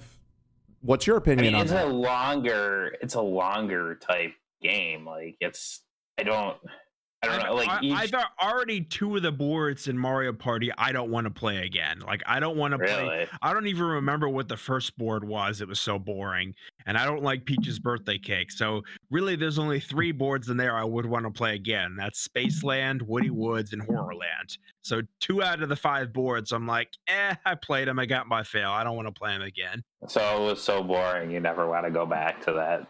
No, I want to. I want to play Horrorland and Spaceland and Woody Woods again. I, I I maybe would begrudgingly play Peach's birthday cake, but I thought it was a little boring. I mean, the first one is a classic, and I don't know. I don't. They're all Classic, classics. classic doesn't they're all mean good. classic doesn't mean good. That yeah, is true. Mike, what's your favorite minigame in all of the games? Oh, um, All the uh, Mark, the- Each. In, I'm talking like do you like The- in the full game? Like, do you have one in, particular that you really? in not, not all yeah. of Mario Party. The one where uh, Bowser counts down. Oh, wait, that but that one's all just random. See, this is Mike. He just likes things to be random. He doesn't want any sense to the world. He just wants to see the world burn. Oh, That way, it's never his fault. The fault. one where you have to like sneak up and he turns around. No, That's it's, you the, press that's a the, you press that's the chain button. chomp. You press a button. and If Bowser doesn't like it, then you're finished. Yeah, eh, that's the one where there's five plungers, and like you have to pick a plunger, and if you pick the wrong one, Bowser will explode and you're out. But it's all random. Well, that's mostly what freaking Mario Party is in the first place. No, there's plenty. There's plenty of games that are skill based. I can't wait to play that though. When uh when we all have it. 2022, it's gonna happen. Yeah, Mark, I actually acquired the copy before you did, and you're the big Mario Party fan. I it's number one on my Christmas list. Nice. So by the Yeah. time everyone's hearing this, I probably have already played Yeah, a I- couple I- rounds at least. I, I I wanted him to play with us online, so I, I bought him a copy of Mario Party Superstar. So once you get yours, we're gonna we're gonna get online and we are gonna we're gonna Let's get our do money's worth. We're gonna get our money's worth Hell out yeah. of Now that game. Now, once again, picking holes in arguments here, I'm trying to, to sort this down. Is that Mario Party is far from the the best. Mario Party Superstars specifically is far from the best. So let me ask this question too, since we're talking about the What, boards. what? It, it, Mar- it may Mark. be the, it may be one of the best Mario It's Party. the though. best, the best multiplayer game out of all the games. Whoa, whoa, whoa. Anyways, Mark, five boards. Does that sound like the right amount to you, no, or they need to add more. That, Yeah. They need to add more stuff. what's, And it's, what's like a what's the golden number for you? It's a it's a compilation of some of the best games. Like add them all. Like why like why couldn't they do that? Ten boards, You know one what I for mean? each Like, of the past Mario parties. That would be epic. Yes. I, what are we up to? Like eleven or uh, twelve? I Super? Super Mario Party was the eleventh Mario Party game. Okay. I I think not counting So- Mario Party DS. I don't remember if they know so if, then if Mario But thi- Party this DS one they chose like the best of the. Yeah, there was Mario. There was a couple of Mario Party. They chose the best games. mini games from Mario Part 1 through That's- Mario Part 10. So they should have 10 boards, even if it's not one from each game, but it probably Agreed. should be. Now it doesn't have five. It doesn't have all ten boards now, or even multiple. So I don't think it's fair to say, considering what we were discussing before, to say like, oh, with the promise of like free updates, There like Mario was, Golf there Super was Rush. no promise. There's no promise. But there was no- promise. yeah, oh, or was the- a pro- right. But I'm saying even saying that because Mario, because Nintendo has like with Mario uh, Golf Super Rush, like they've done additional content, but there was no promise Yeah. for that. But we've already got what four new characters and four new courses No, one new mode. golf was pro- golf was promised post launch. Was Oh, it? okay. Yeah, it was it was advertised that they were going to add more content later on. And all that's been for free, and the same thing with Mario Tennis. So right now, Superstars is behind. However, Superstars does have the uh, advantage of launching with online play, which took Super Mario Party what 18 months before they finally did it. So I remember Wrong. Mike and Ed mentioning to me that the online was a little bit weird in the mul- in the multiplayer uh, for the board games. Uh, uh, sorry, the mini games. Excuse me, the mini games. Has that opinion I, changed, I or think is we it? had like what's the I think we performance had like one one or two instances of lag, but pl- I've been playing Wired and I haven't had any issues. Like it's been pretty good, I thought. Um, Yeah, overall, I would say it's pretty good. I mean, I guess there was a few in the beginning. There was a few issues that we had, but ever since then, I think it's been pretty smooth. okay. Definitely. Okay. Uh, you guys never followed up with me again on whether or not that was there. So I wanted to ask. So the multiplayer is online actually wait. So let's let's let me ask this because we all know infamously how Mario Kart worked and Mario Golf is with its online system. Uh, how easy is it to bring people into the uh, into the game? Do you invite and the the game restarts or how does the getting into the I online don't. matches? Does the game restart? I think we tried the invite once and we haven't done it since. I you can like do that- the invite even if the person hasn't launched the game. But if you're in the game, I think it would probably do the same thing as Mario Golf to like restart you. And I think, but I don't. I don't, I know, don't for know. sure. I don't Wow, know. Does it- that's weird. Does the uh, but I but I will give credit to it. We we dropped a game and like Mike said, you're actually able to like resume a game that you dropped. It it keeps your space. So if and if y- and if you if only one of us drops out because of connection issues, it will actually continue the game with an AI, and then you can rejoin and take the place of the AI character. So Mhm. like the actual net code for like handling drop connections is pretty good. I because it, it connects right away. It asks you if you want to do online or if you want to do uh, single player, and then you can join up. Like it, it starts off with like connecting like into a server or something like that. I, don't- I don't know how. I don't know the technical. Okay. You know, Now you guys have played private, so private matches, so we don't know what it's like if you can public. Can you publicly match matchmake? Can you just join a random game Yeah. online? Okay. yeah. Yeah, and if you leave, then it, like Ed said, it will just be replaced by an AI, so Right. nobody can really get mad. Great, great. And I mean that game is all sorts of RNGesus, so it, there's no reason to. A player is just the same as an AI, anyways. Uh, at the end of the day, Well, some some of the AI they, they make dumb yeah. choices. They make dumb choices. so do people. um, and then so for the private game, because this was kind of an issue we saw in like golf and uh and and Kart, like some options are missing that just don't make sense. Does Mario Party's private lobby options does everything kind of match up with what you'd expect? Can you customize it in the way you you can offline? Yeah, yeah. It's Turn like order you're or whatever. It's like it's like you're exactly just playing like in the same room, and Okay. you- and everyone gets to see like yeah, it's what not it's not like the. Smash multiplayer where you're like so limited in your game options and Mhm. adding CPU. Like, yeah, you can add you can add CPUs, you can select the same mini games, select the same boards, and set CPU Mm-hmm. difficulty. And I, I yeah, I I'm actually pretty impressed with the way they did the online multiplayer for this. Okay, great. Okay, But, but Nin- Nintendo sets low expectations, so maybe I shouldn't be that impressed. but in the end, it doesn't have enough content to justify its launch, even if it is going to add more later. So that you're you're kind of hoping that I it'll mean, get how bigger. many hours are like how many hours are you going to spend playing Mario Party? Where you say like, "Oh, I've played through all the boards and I'm bored of them." I don't know. That's don't know. different for everyone. So Yeah. that's the thing, though. But if you if you're, It's kind of like Monopoly, like from I guess. I- Like, I mean, both uh, Mark and Ed, as Mario Party fans, both said five boards is not enough, even I with mean, all the mini Monopoly, games. you only have one board and you play it over and over again. It's a di- yeah, and Monopoly is a pretty boring board. No, it's not. It's the best board game. well, we're not ta- talking board game of the year, so we're going to table that conversation there.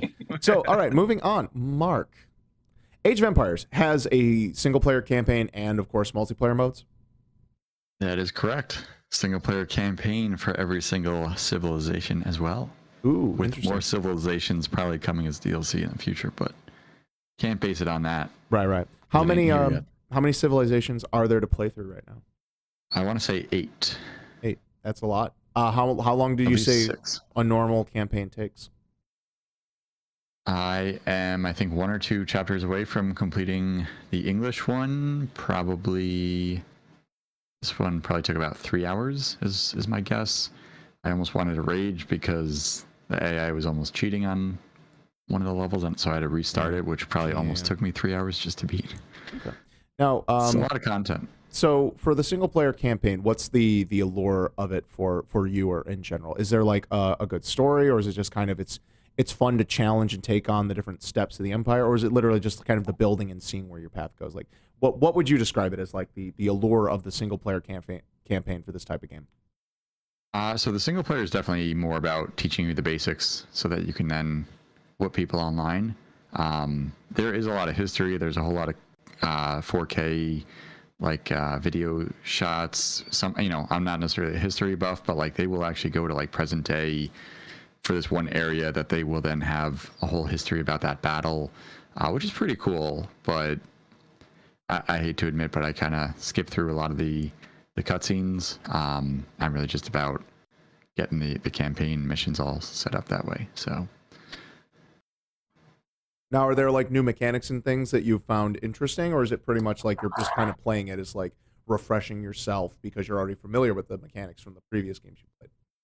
yeah, there's definitely a refreshed there's definitely a refreshed look uh, in terms of feel there is as well. It's not as much of an update that I would have expected. Like it's still up, down, left, right. The the arrow keys um, to kind of like pan your camera. I don't think you can actually no. I think you can rebind that. But like one of the things that they really like lost points in my book about was the fact that if you play with a couple other guys online or you know whoever it is that you're playing with online everyone will see themselves as blue, then the next enemy is red, and that's a huge issue if you're communicating and trying to say let's all attack, you know, this one colony all at the same time. So there is a feature that you can just check it, but it's disabled by default, uh, so that everyone is a unique color and everyone sees that universal color. Um, there was also no score that you can have like as an overlay so that you could see in real time sort of where you stand, which is almost like a little bit of a cheat because the whole like risk reward with Age of Empires is you don't know what anyone else is doing except for yourself and when's a good time to go you know bad it, it's all about uh, taking over building a wonder uh, and then there's this other game mode as well that I think was new uh, to to four so there's there's new elements for sure it looks obviously great Can you co-op the uh, the the campaign at all, or is the multiplayer just like versus? Not to my knowledge, you can co-op the campaign. Uh, sorry, you can you can't do co-op campaign. You can do co-op multiplayer. Uh, that's actually primarily what we tend to do. Uh, you can have up to eight people, so we usually do like a four v four Hmm. uh, or two on two. You know, you can do anything from one to eight players total. Hence why I think there's eight different civilizations. Mhm, mhm. Uh, you can do break it up into two different, you know, two or three different teams, or even four teams, or even eight, every man for themselves. So, So a that lot- allows a of options.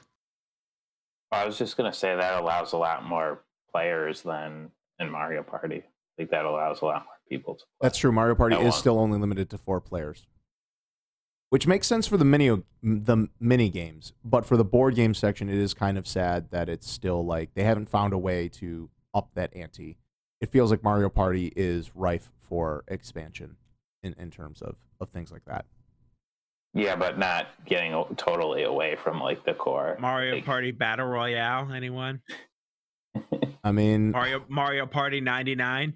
there was something I saw that was kind of something like that. But yeah, I'll, I wouldn't be surprised if at some point that's a, that's a gimmick. So Mark, uh, with the multiplayer, do you feel like um uh, just more for my curiosity, I'm asking this. Can can more than one player be a be a civilization? Can you like double up and just that way you can do a civilization in different ways? Yep, absolutely. Um, wouldn't necessarily recommend it because it's you know obviously good to use strengths and weaknesses of of multiple civilizations. Um, it's also not fun facing the exact same empire that you're playing as because you know it's not you can't really leverage any. Yeah, it, it's more. I don't know. It's just not as fun Now- in my opinion. At least. Now my yeah, my reference is limited, so I didn't know with with the way this is because it's an RTS, right? Yep. Yeah. Does it Real-time have strategy? Okay. Is it is it really more combat focused or is it also got some like civilization aspects to it where like there's there's multiple ways to win. It's not just that. Or am I misunderstanding the way Age of Empires functions? So you set that all up in the you know pregame map or, or match settings. Uh, Yeah, you technically can have uh, win by uh, route. So like you just destroy all the buildings and all of the units of the other team. Uh, you can build a wonder, which takes you know you have to be in the last um, last age, and uh, Mhm. in order to do that, you know it, it, it takes a lot of time to build up your empire to get that way to to sort of rank up or upgrade each of those times.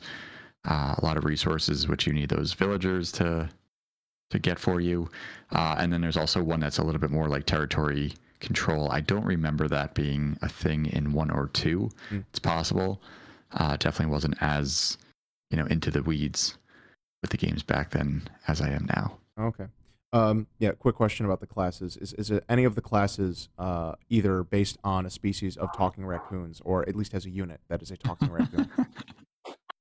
no talking raccoons also might be a DLC though, so keep an eye out for that in the future. Well, we're only talking launch editions or what's currently available now, but interesting. Well, interesting. Tom, Tom Nook is in Guardians of the Galaxy, right? In- interesting point there. Uh, at least a relative of of Tom Nook's is. Uh, thank thank you for answering the question, Mark. So I I wanted to ask uh, also, um, have you played enough to know like how how do the the the, the different um, factions feel balance wise? Does it feel like there's any sort of things, or have you read anything online about developing metas? Does the game feel like overall it's it's balanced pretty well, or um, is there clearly right now just kind of like there, if you're trying to be competitive, there are it's kind of it there's a developing meta. I haven't grinded on enough to know every single empire inside and out. I've really just tried focusing on one. I've Mm. I've been expanding to a second one more recently because it's like you the more you play as one, the more consistent you can get and it's all about really timing. So like if you know how much time it's going to take you to be able to then hit level 2, you know, you're you're going to have better units than have, you know, stronger uh military compared to your your opponents. Um so I, I haven't grinded enough. There was also a huge patch, no more than about a week ago, actually, uh, that was definitely more balance driven. Uh, but I haven't played it enough in just the last week to find out how much has changed Mhm. um, compared to what I used to be able to do prior to that. Okay. Okay. And then for the customizations, you said like there's options for like the win conditions. What? How would you describe the uh, the ways you can customize your multiplayer modes? Do you feel satisfied with like the amount of modes? Is there Oh, yeah, more or less based on the previous games?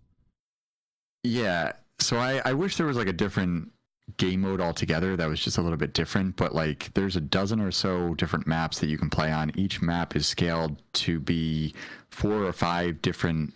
There's honestly, in all of the different variations, there's got to be over 50 different maps that you can create. And then you can do different seasons.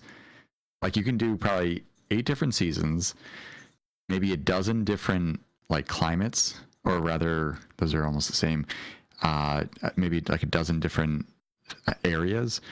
Um, what else? And then you can do maybe six different sizes based on how many people you have. If you, you know, if it's just a one on one, you don't want to be on this huge, huge map because it might take five minutes just to get your units to the other side.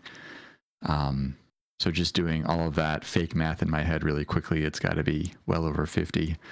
Um, all the different options you can do. There's a ton of customization, is is what I'm trying to say with uh, setting up your your match settings. Mm, mm.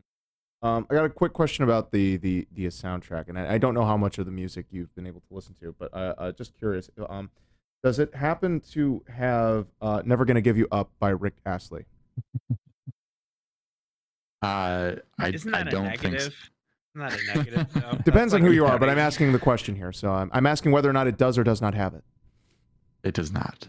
Hmm, what about um "Tainted Love" by Soft Cell? No. What about "We Built This City" Starship? Nope. Anything from Twisted Sister? No, sir. Hmm. Um, or uh, from Europe, such as The Final Countdown. no. Very interesting. Very interesting. Um, yeah, but do you? So, Mark, you've clearly you've had a great time with it. So, do you have any other criticisms or glowing points about you know what they offered in the game now that you're you don't have a, a time constraint on uh, the game? You know, anything else you want to point out in, in defense of your your your choice? It's on Game Pass. I didn't say that yet, but mm. that goes almost without saying these days. You're saying it's not worth the money. Kind of what I. not at all. I love Did- how you were are- just trying to peg us are- all in a freaking corner. All right, Mark, did you buy it? No. Why did you not buy it? Gears 5.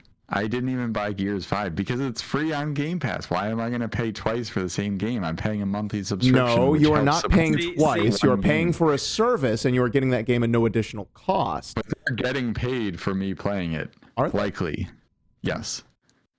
I don't know about that. You're- Support the games you love. You're, you're you're talking to Ryan, who's like he's the kind of guy who's like, man, I love this game on Game Pass, and I pay my Game Pass subscription every day or every every day every month every every month. I'm gonna also go on Steam and buy it again. I I I, I didn't buy I- it the I first agree time. with- I agree with you, Mark. I think if you're paying your Game Pass subscription, you are supporting that game, and I I think you're you're you're you're fulfilling your obligation as a consumer and fan of the of the series. Let me But Thank Mark you, likes the, I mean, Ryan, he likes to go a step ahead, which Let is me- admirable, but not. Well, And also, Well, with hang the on. soundtrack, you can listen to any soundtrack with any game. You just put your your iPad and your Seriously. headphones in. That is a good that doesn't count. That That that is is a not a valid point. argument because that is not what the game provides you. And if the game has a banging soundtrack, that is a that is a mark in its favor because it is adding to your enjoyment by default and not making you supplement for its weak for its weak spots. I rest my case. Anyway, uh, no, but Mark, I did want to ask this, and I'm trying to, I'm not as super facetiously. Uh, is Age of Empires a first party title? Yes. It is. It's a Microsoft published game. Pretty. I'm 99.9. Yeah, it has to be. Yeah. Oh, Okay. Microsoft owns. I yes. think it is. What's the I'm one sure Sega right. makes? That's also pretty popular. Uh, Total War. Total that War, game okay. always used to be I got of them my confused. favorites. Total War is all about the diplomacy that you cannot beat in one day, let alone Okay. like an hour. That's why I Age of question. Empires. I got Yeah, those two in my because I was going to say if it's a third party title, like you're not really giving it as much credit by playing it just on Game Pass. But if it's a first party title, like yes, like Xbox is So- directly benefiting from that a lot. Age of Empires is all about like short, quick little Mhm. battles and, and whatnot. Total War is all about like taking over a massive country essentially. Um, the campaign and, and like completing one sort of session or, or like campaign in Total War would probably take maybe a, a week or two if you Oh, wow, really, yeah. really grinded it out. Yeah. Neat, neat. Okay. Uh, so yeah, now we're moving on to Ed here. Uh, Metroid Ed. Did, did I did I get any votes from anyone else about Age of Empires because of how many customizations it has? Mike, are you going to change your vote? Are you going to accept that Mario Party is definitely in dead last in this current list of four? Uh, in the multiplayer aspect, maybe, but in the single player, Okay. So yes, Mike's vote is currently going to Mark's. Uh, so all right, 'cause- congratulations, Mark. Uh, you have unless you. unless you are unless you are seceding Mark to Mario Party Superstars. I think me and Ed are in agreement that definitely Age of Empires probably has a step ahead Mario Party though. didn't Mark already say Mario Party? I I'm take I've never played the game first of all.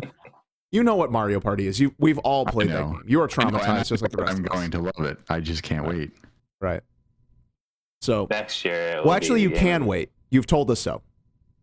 Yeah, actually, technically, you are correct. You- I you didn't said- have to ask for it for Yeah. Christmas. You said I could have put it on my myself, but You know, Mark, um, did you realize that you could buy something now and someone could just give you money later?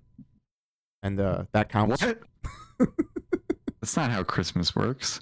I I've done that for a few of my guests. I'm like, hey hey mom and dad, I see this deal on this thing I want. You want me to buy it? Okay, I'll Venmo you the money. Mark is having an But- existential crisis right now. Yeah, this is may- this maybe is I'm absurd. maybe I'm taking the magic out of Christmas, but As least- uh, at least that this is the age of the internet. Christmas is different. Uh, it- no one wants to say it out loud, but Bezos is just Santa with his beard shaved off, beard and hair. um, that's why Bezos is so evil because he was Santa for forever and he saw the way the world turns and he's just like, you know what? I'd rather just be a billionaire.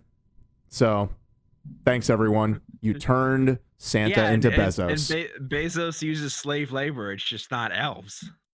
uh, no, there it's there's still elves that, that are slaves. Yeah. Is that the secret? Um, he just also started using not elves. So, yeah, it's uh, that's that's it's the sad truth, folks. Uh, yeah. So Ed, we're gonna we're gonna talk about Dread, and I'd have to say I'm uh, I'm more inclined to get to agree that Metroid Dread is definitely high up there. Um, but I think we've had an extensive discussion both on and off the podcast about it, and uh, my biggest criticism with it is that I think some of the accessibility controls are, are not there. I wish we agreed. We agreed that uh, it would be nice if you could remap controls. You personally, Yeah, I, I I think you should have the option to remap controls, and I think it should give you options whether or not you want to hold buttons or tap buttons, or you know, I I I actually um I was I was reading online about a few ideas that people had how Mhm. you could improve the controls, and Mm. and one of them I thought was interesting was that you know if you don't want to have to like yeah, I I I, re- I saw some people complaining about like how you have to charge the I feel how you have to charge your missiles or charge your beam to use it. Mhm. One idea they had that I thought was interesting that an alternative method was you can hold the button for rapid fire so you're not having to like keep tapping the button to get maximum damage or or the beam itself could automatically charge when you're not holding the button and then you could fire it press it to fire a charge beam. So like that's an idea like I I wouldn't want to change the way it plays but i i think you should have the option to to remap controls and i think it should give you options of you know for the various fire modes do you want to hold the button do you want to tap the button and how do you want it to function? So i will i will agree that they could give you options Right. Um, And just to be clear for both Mark and Mike's understanding, and for the audience who are listening to uh, to this episode, is that uh, Ed personally feels that the controls are fine as they are, and I can tell from the internet consensus that most people really didn't have much issue with them, other than a few spotty things like I did, like uh, the the grapple beam, the missiles, and, I, and I, I, I could I could agree to one change is just to have the grapple beam be one button. I don't quite get why they you have to hold a button and then press another button to use the grapple beam. To me, that's I agree. That one's a little cumbersome, but I like I like the way the missiles work. You you don't like that, but um Yeah, it's uh, it- it's just interesting, and it would just be solved by allowing to have some accessibility options. There are there is no difficulty selector, although you can adjust the difficulty by going back and exploring more to collect more power ups to give you more resources. Um, and the they enem- don't they don't help that much because some of the some of the bosses they'll take like do a two or three two or three energy tanks from one attack. Yeah. Like you know, you you even if you have like eight or ten energy tanks, you're only tanking like three or four hits and you're done. Yeah. The map is also aw- the map system in there is mostly awesome. I think some of the icons might be a little too small, but uh, they have everything in there. It's pretty easy to figure things out. Um, we were talking though, Ed. You were saying like one of the things that did start that you've thought about and it got to you was uh the loading times were were kind of a pain, right? Oh yeah, and th- I guess this is another problem with the Switch. Like the loading times between um areas, like when you take an elevator or you take like a cable car between the different areas.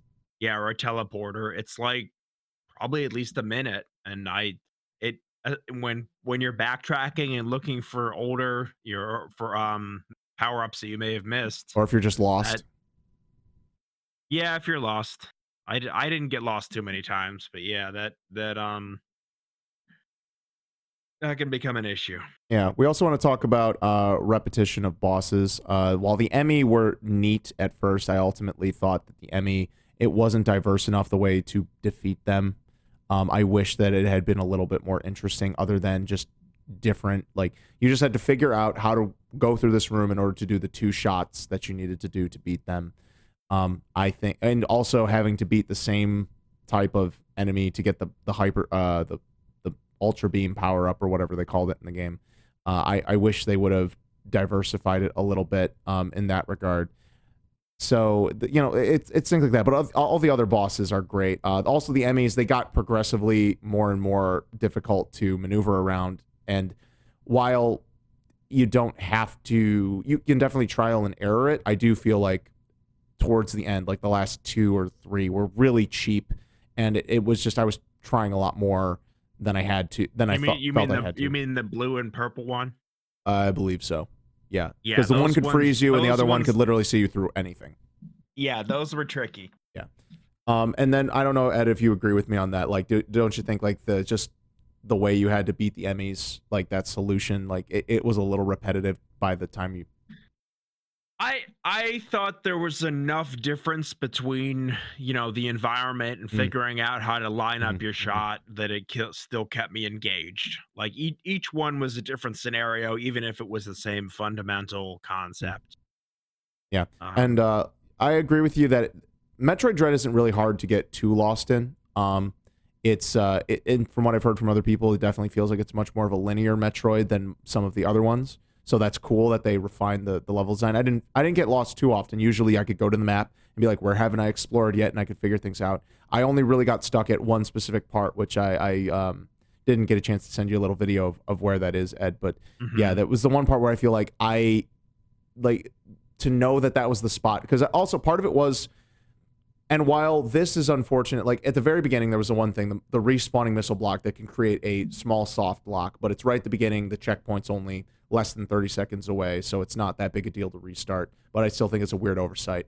Um, and the other thing is there was a uh, doorway that i had would have been able to shoot and bypass and open up from the correct angle but I had already progressed through the one spot, and so that door was still locked off, and I needed to find the new route, and that new route was behind like one small block in this weird section that required a really difficult uh, dexterity challenge, or at least it was it was a I thought it was tougher than it needed to be dexterity challenge to get through.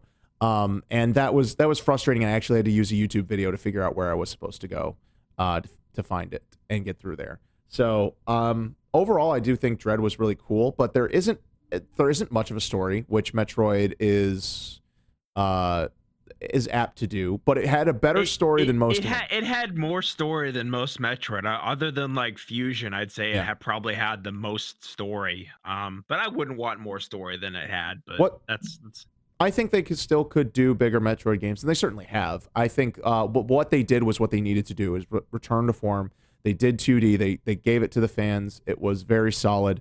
Uh, it ran at 60 FPS for the most part, very stable overall. Only a few times did it really hitch, and that was never. I it rarely ever hitched in a in a spot where I thought was like, oh, this would have affected my my gameplay experience. So uh, yeah, I I think Dread is pretty good, and, and it's hard to say this. I felt uh, I I don't know if you could really call this a criticism. Is like you know I I, I think we're both agree. It would have been nice if there was a little bit more, something else, whether that be an extra zone or um, some kind of like a new game plus or uh, some sort of extra thing that could have that would have incentivized revisiting the game, other than just cleaning up all the power ups. And by the end of the game, you don't need all the missiles, all the e tanks, and all the uh, extra ammo slots. You you're it's it, there's nothing really weird or hidden in there other than just kind of the joy of going back through or speed running it. I mean, I don't, I don't know if you. I mean, I, I. I, I think the length of it was actually perfect. I mean, because it, it, you know, there's enough to do on your first playthrough, and s- speed running and doing the game over and finding, Mhm. you know, exploits and that is the replayability for a lot of people. Not necessarily for me, but that that's like if it if it's a if it's a you know 30 or 40 hour metroidvania like hollow knight like if i think that there's a lot harder it's it's harder to to to say that you want to replay it and try to get your time down like i think i think you don't get that level of replayability if the game is really long and extended because it you know it just takes that much longer to replay it Yeah, and it's Um, it's it's it's uh, on your first playthrough. That game can take anywhere from probably eight to fifteen hours, depending on whether or not you try to get everything. Uh, depending on how well Yeah. you do against the bosses and navigating the environments and the enem- and the enemies. So that game can definitely be way longer, and the in-game clock lies because it doesn't count a lot of things in there to like lessen the time. Um, the only kind of collectible that there is in there is the artwork you get for based on how quickly you beat the game. I think that's about it. There might be some other aspects to it, but there's not much unlockable or extra, which is a little disappointing. Um, and who knows if they'll put some free DLC in that, or even do an expansion later on just to keep it going and kind of give it some some extra love and let people throw a little bit more money on it. Uh, I, I'd hope they do. I, I'd be interested in some DLC, not to mention Yeah, just some patches. I don't know what they would. I don't know what they would do, but I mean, it would be interesting to see if they could come up with something. Mm-hmm, mm-hmm, mm-hmm. Yeah, so uh, yeah, Metroid Metroid Dread's pretty good, pretty good, but but it doesn't have Groot. It doesn't have Star Lord trying to figure out how to make do with his ragtag family that he's assembled from all corners of the galaxy, and trying to build a, a business of of well bounty hunters slash ne'er do wells of uh, I guess not ne'er do wells, but the opposite of ne'er do wells, ne'er do goods, uh, from all sorts of troubled pasts to a- an 80s soundtrack that just is great with a little mini game where you're trying to do in a motivational speech and you can flub it and then your team kind of makes fun of you for it. Or every little time you you kind of go off the beaten path to find some upgrades your friends heckle you and, and wonder what the heck you're doing or has have you gone soft in the head? It's it's uh it's quite great. And then the sentimental moments i don't want to go too spoiler but being able to have some sentimental moments and really dig into the characterization of each character of each of your your teammates learning their ins and outs and really watching the guardians become a team and taking the the father daughter trope and turning it on its head while also showing emotional growth for all these characters dealing with with love and loss and the past and letting go and building a future and understanding that fa- found uh, what it would be like if you could go back in time and and fix things and would you really want to and and whatnot and uh, on top of all that the game has multiple difficulty settings as well as a slew of accessibility options it is probably one of the prettiest games I've to date. Like we're talking like on the level of detail of like if you did thought you play it on? Did you play it on PC? I did play it on PC.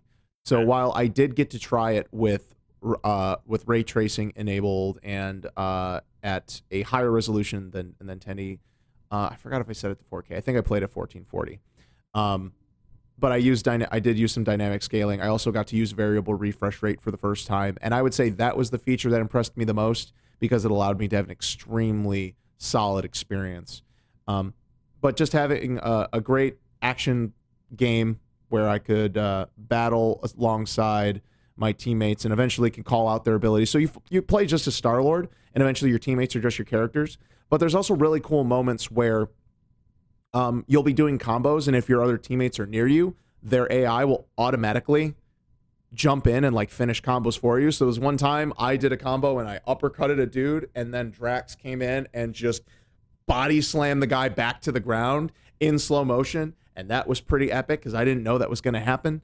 And then there's just the random times where it does the cinematic cuts where you'll deck a guy, then Gamora comes in and slashes him with the sword, then Rocket blasts him with with a rocket launcher, and then you've got Groot who sticks him with vines, and then you got Drax who comes in and punches him, and Star Lord delivers one more uppercut, and that guy is dead as f, and uh, that's pretty awesome. Plus, uh, as you get upgrades, um, there's only like four upgrades to your main guns on top of a slew of like uh, some more like basic power up stuff that you get.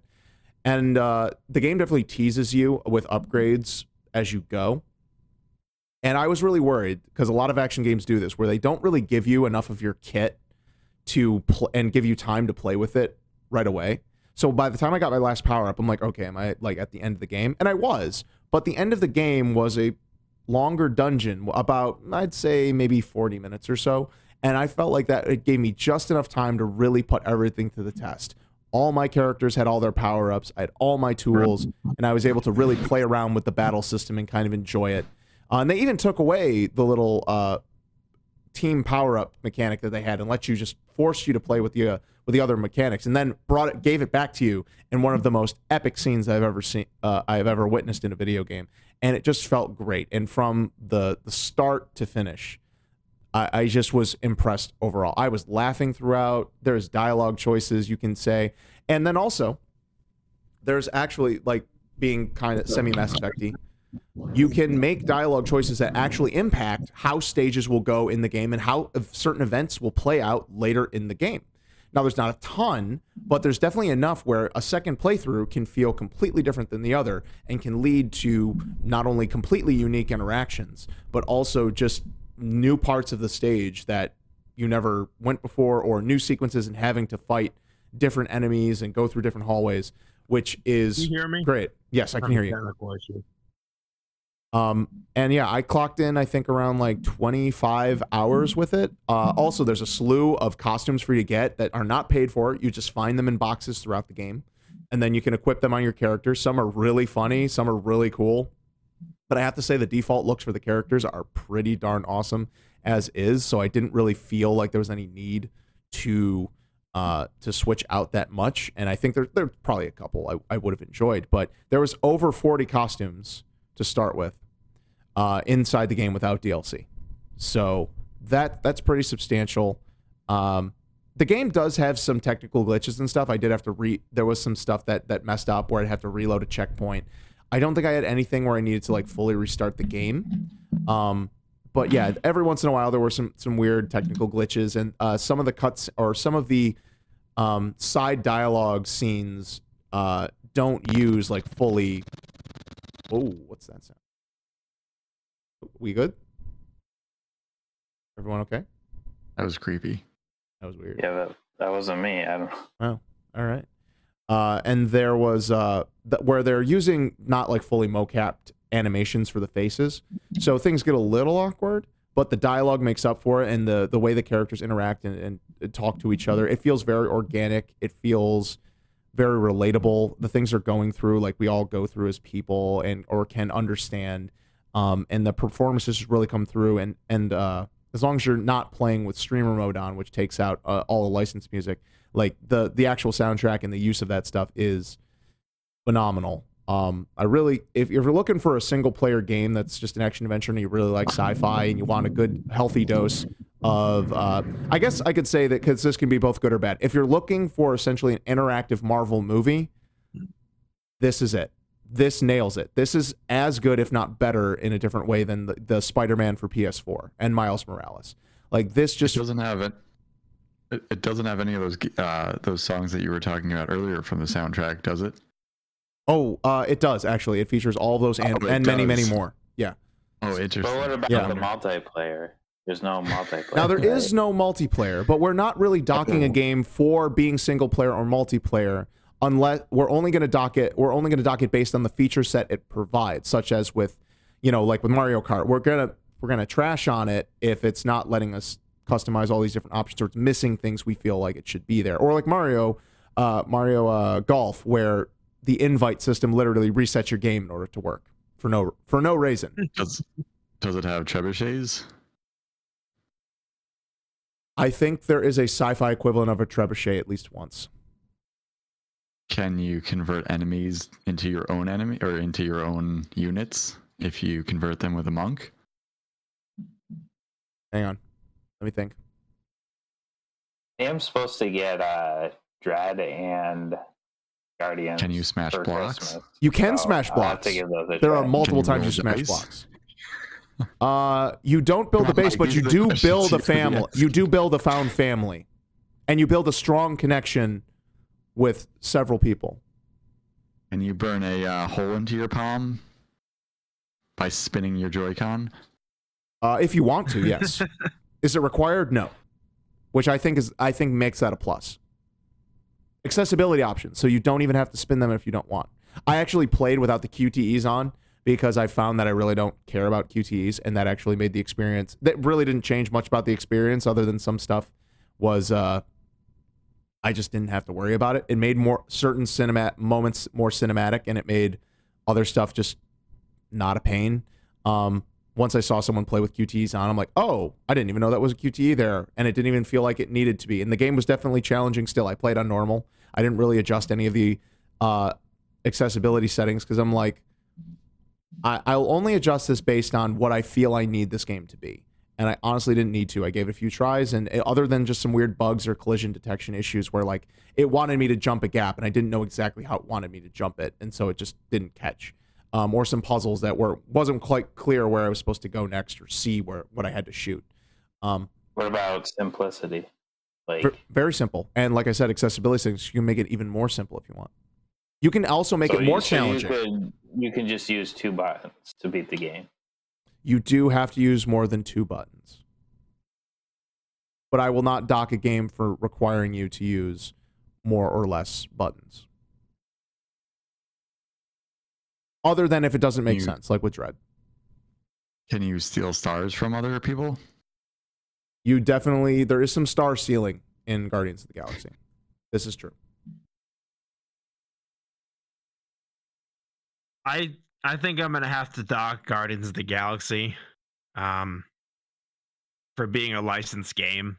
Just it's not an original gaming property. Like it, they didn't come up with their they didn't come up with anything for the game. I think the fact that it's a licensed game is like a knock against it. It's a good licensed game, but it's still a licensed game. Well, then, Ed- Ed, now that you bring up that point, I must ask this: um, Does does Age of Empires count considering that all of history existed before and that is what Age of Empires is built on? Or is oh it pu- my god. or is it because it's public domain that it doesn't count? I don't know. Yeah, I mean, no, you, you can have historical fiction, and that's still an original work. But like, like even Guardians of the Galaxy is. I, I just feel like the fact that it's a licensed game is like a negative point against it. Well, wait, let me Um, check. Mark, uh, does Microsoft have to pay a licensing fee to the cultures that it is appropriating I I sure hope not. for the purposes Um, of this game? But so you cannot they- state they- for they sure whether or not they're paying license fees.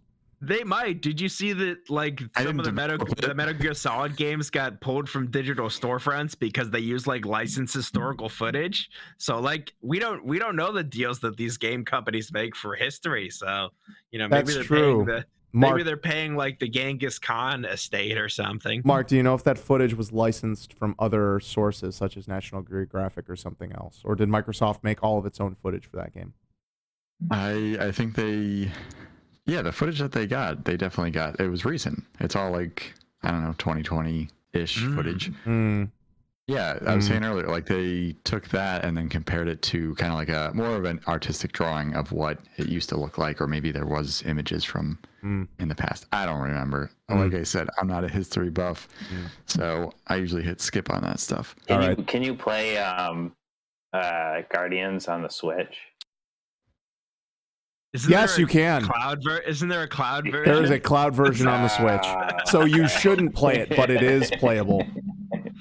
It is the least. It it is a version that shouldn't exist, but it does. So uh, point to Guardian. Guardians is available on all platforms. not on 3DS. all current gen platforms.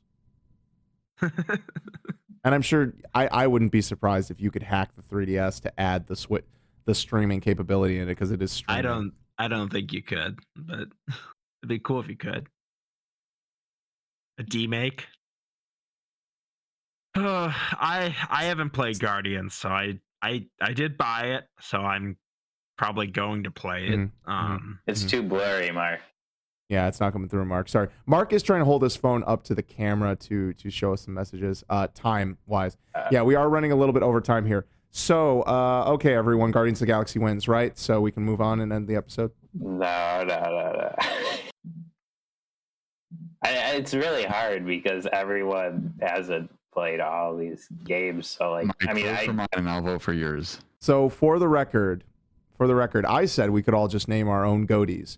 But then in the consensus before the episode, people were saying, "Oh no, we should try and pick one." And I'm like, "Okay." So I am just, uh, you know, I'm I'm being the the benevolent switch- dictator I'll that I switch am. My vo- I'll switch my vote to Mario Party just because I don't want Guardians of the Gal. I don't want majority. I don't right. Superstars, yes. Mario Party Wow.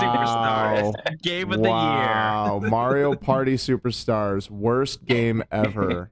We've Well- lost all credibility. Wow. Game that I I mean by by by vote that is the the Option Menu Crew podcast official game of the year 2021 is Mario Party Superstars that we all was last year? Balan Wonderworld. Oh, yeah, that's right. So so Well, actually, wait, they- hang on, hang on, hang on. I gotta to double be check fair, that. Was this, one that this, this year? is a valid approach. This is a valid approach. I mean, you you've listened to the the giant bomb game of the year discussions, right? Didn't they choose Tetris Effect Connected or Tetris Effect as their game of the year because that was the only game they could like unanimously agree on? Sorry, everyone. Balan Wonderworld came out this year, uh, so that is the worst game of the year that has ever existed, and therefore, uh, by that I mean it is the uh, it is game of the year. It's just terrible that it is. So. Uh, none of us won. Balan Wonderworld wins. Uh, congratulations to everyone. Did anyone else have uh, any closing thoughts and your resolutions? So we'll uh, we'll go in uh, we'll go in reverse order. Um, I didn't really think about what I'd want to do for resolution because honestly, everything's going really well.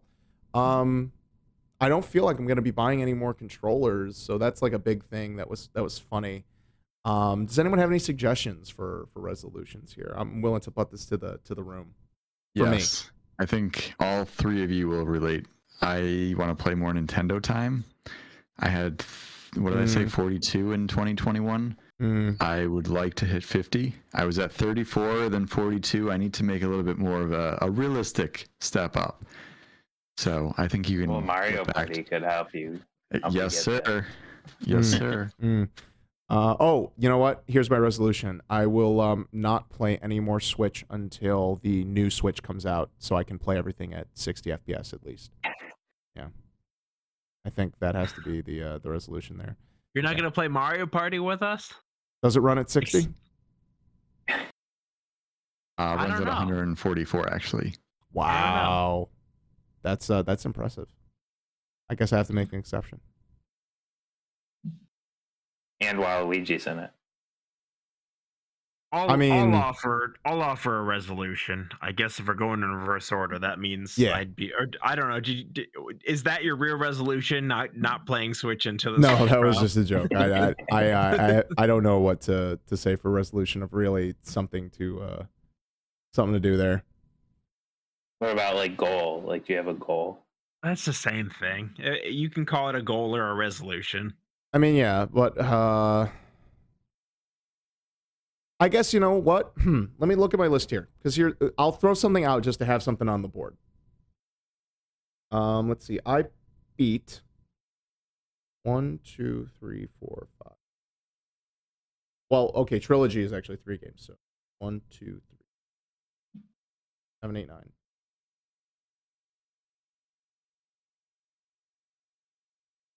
I, okay, I beat 18 games this year. So let's say I'm going to aim for beating uh 25 games. I will beat That's a big one. my resolution is to beat 25 games But not in the like year of our Lord 2022. 100%. No, no, not 100%. Just just clearing the campaigns. That's what I define as beating a game. So and we'll double check if there's anything that's kind of weird. Um like uh like I, I doubt we're going to be in another NieR situation. Um but I will check with the room over time if a, if a game's like, well, it's kind of like you don't beat it the you hit the credit the first time. That's not really the end of the game. There's like more or something, or you're supposed to replay it. Like we'll discuss it. But yeah, I'll I'll put that out there just to have something to talk about for next year. Is 25 games. I'm going to try and beat 25 games, which by definition is just clearing the campaign. So multiplayer games uh, or multiplayer modes are an exemption. Are an exception. All right. Um, well, I guess if we're going in reverse order, I'm next then. Um, I'm just gonna say, and this is this is kind of more of a personal goal, but Mhm.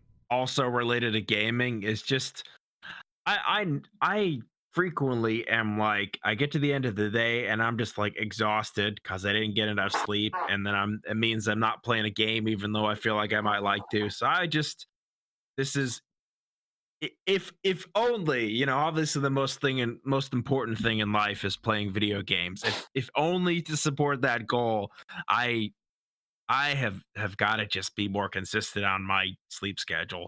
And it's it's it's it i think it's just gotten worse since i've been like uh, uh, working from home you know work is work is home home is home. Like it's you know i can blame covid i can blame any number of things but but just if only in support of trying to you know be able to enjoy the things i enjoy which video games are are one of those things um i just need to be i want to i'm gonna commit to you know getting the rest that i need to enjoy all things that life offers me including video games Just commit to beating Persona 5 Royal and Final Fantasy 7 Remake Intergrade by the I'll end of to- 2022. And that i'll be i'll be able to do that All right, there you go. That's all you need to do. Oh, also, quick, I'm gonna edit my uh, my um thing because I'm already playing games right now, and I don't want to like put off Ratchet and Clank into 2022 to meet that. So I want to beat 25 more games by the end of 2022.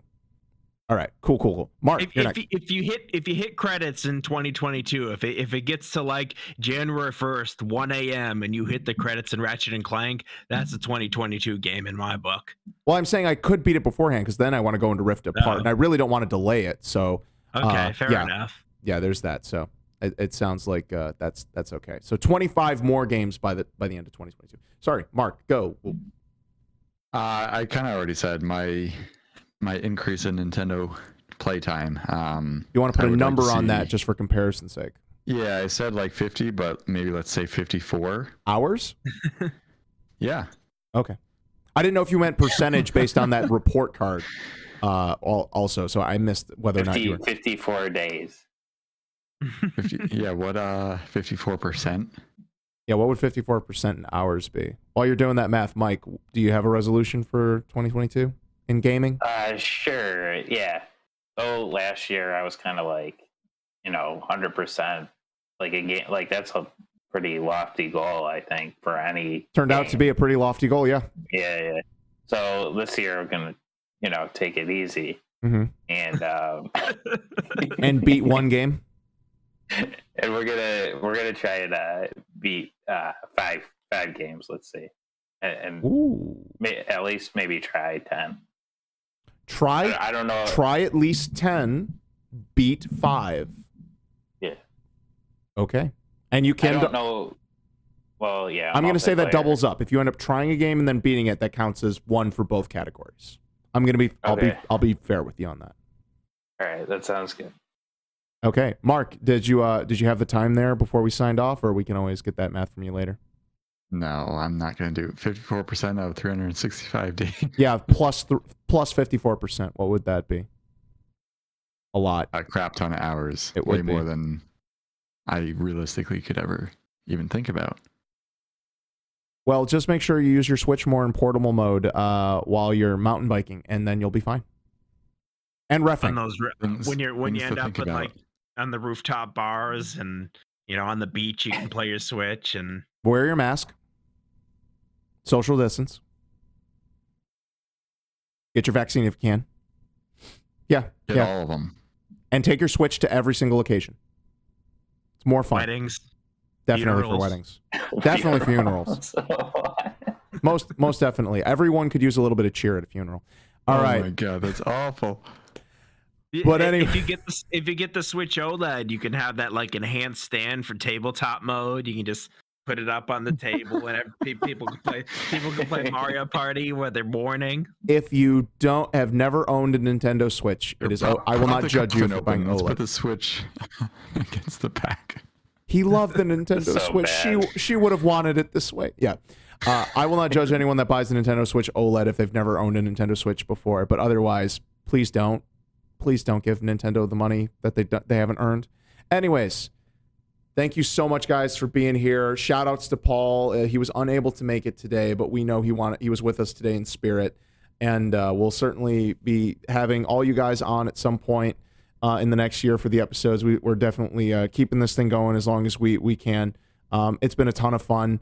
Thank you so much to all our listeners who have heard us so far. Please like, share, subscribe uh, if you could. We we really appreciate it. You know, we want to make sure that we're we're keeping the discourse going and trying to trying to reach people. Besides just you know having fun here, we're hoping we're we're adding uh, to everyone else's enjoyment as well.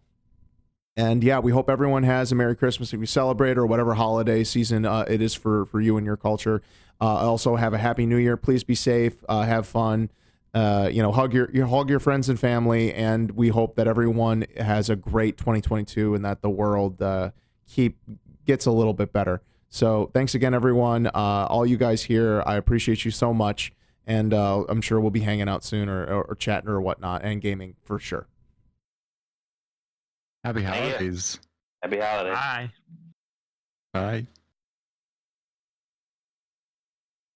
That's that.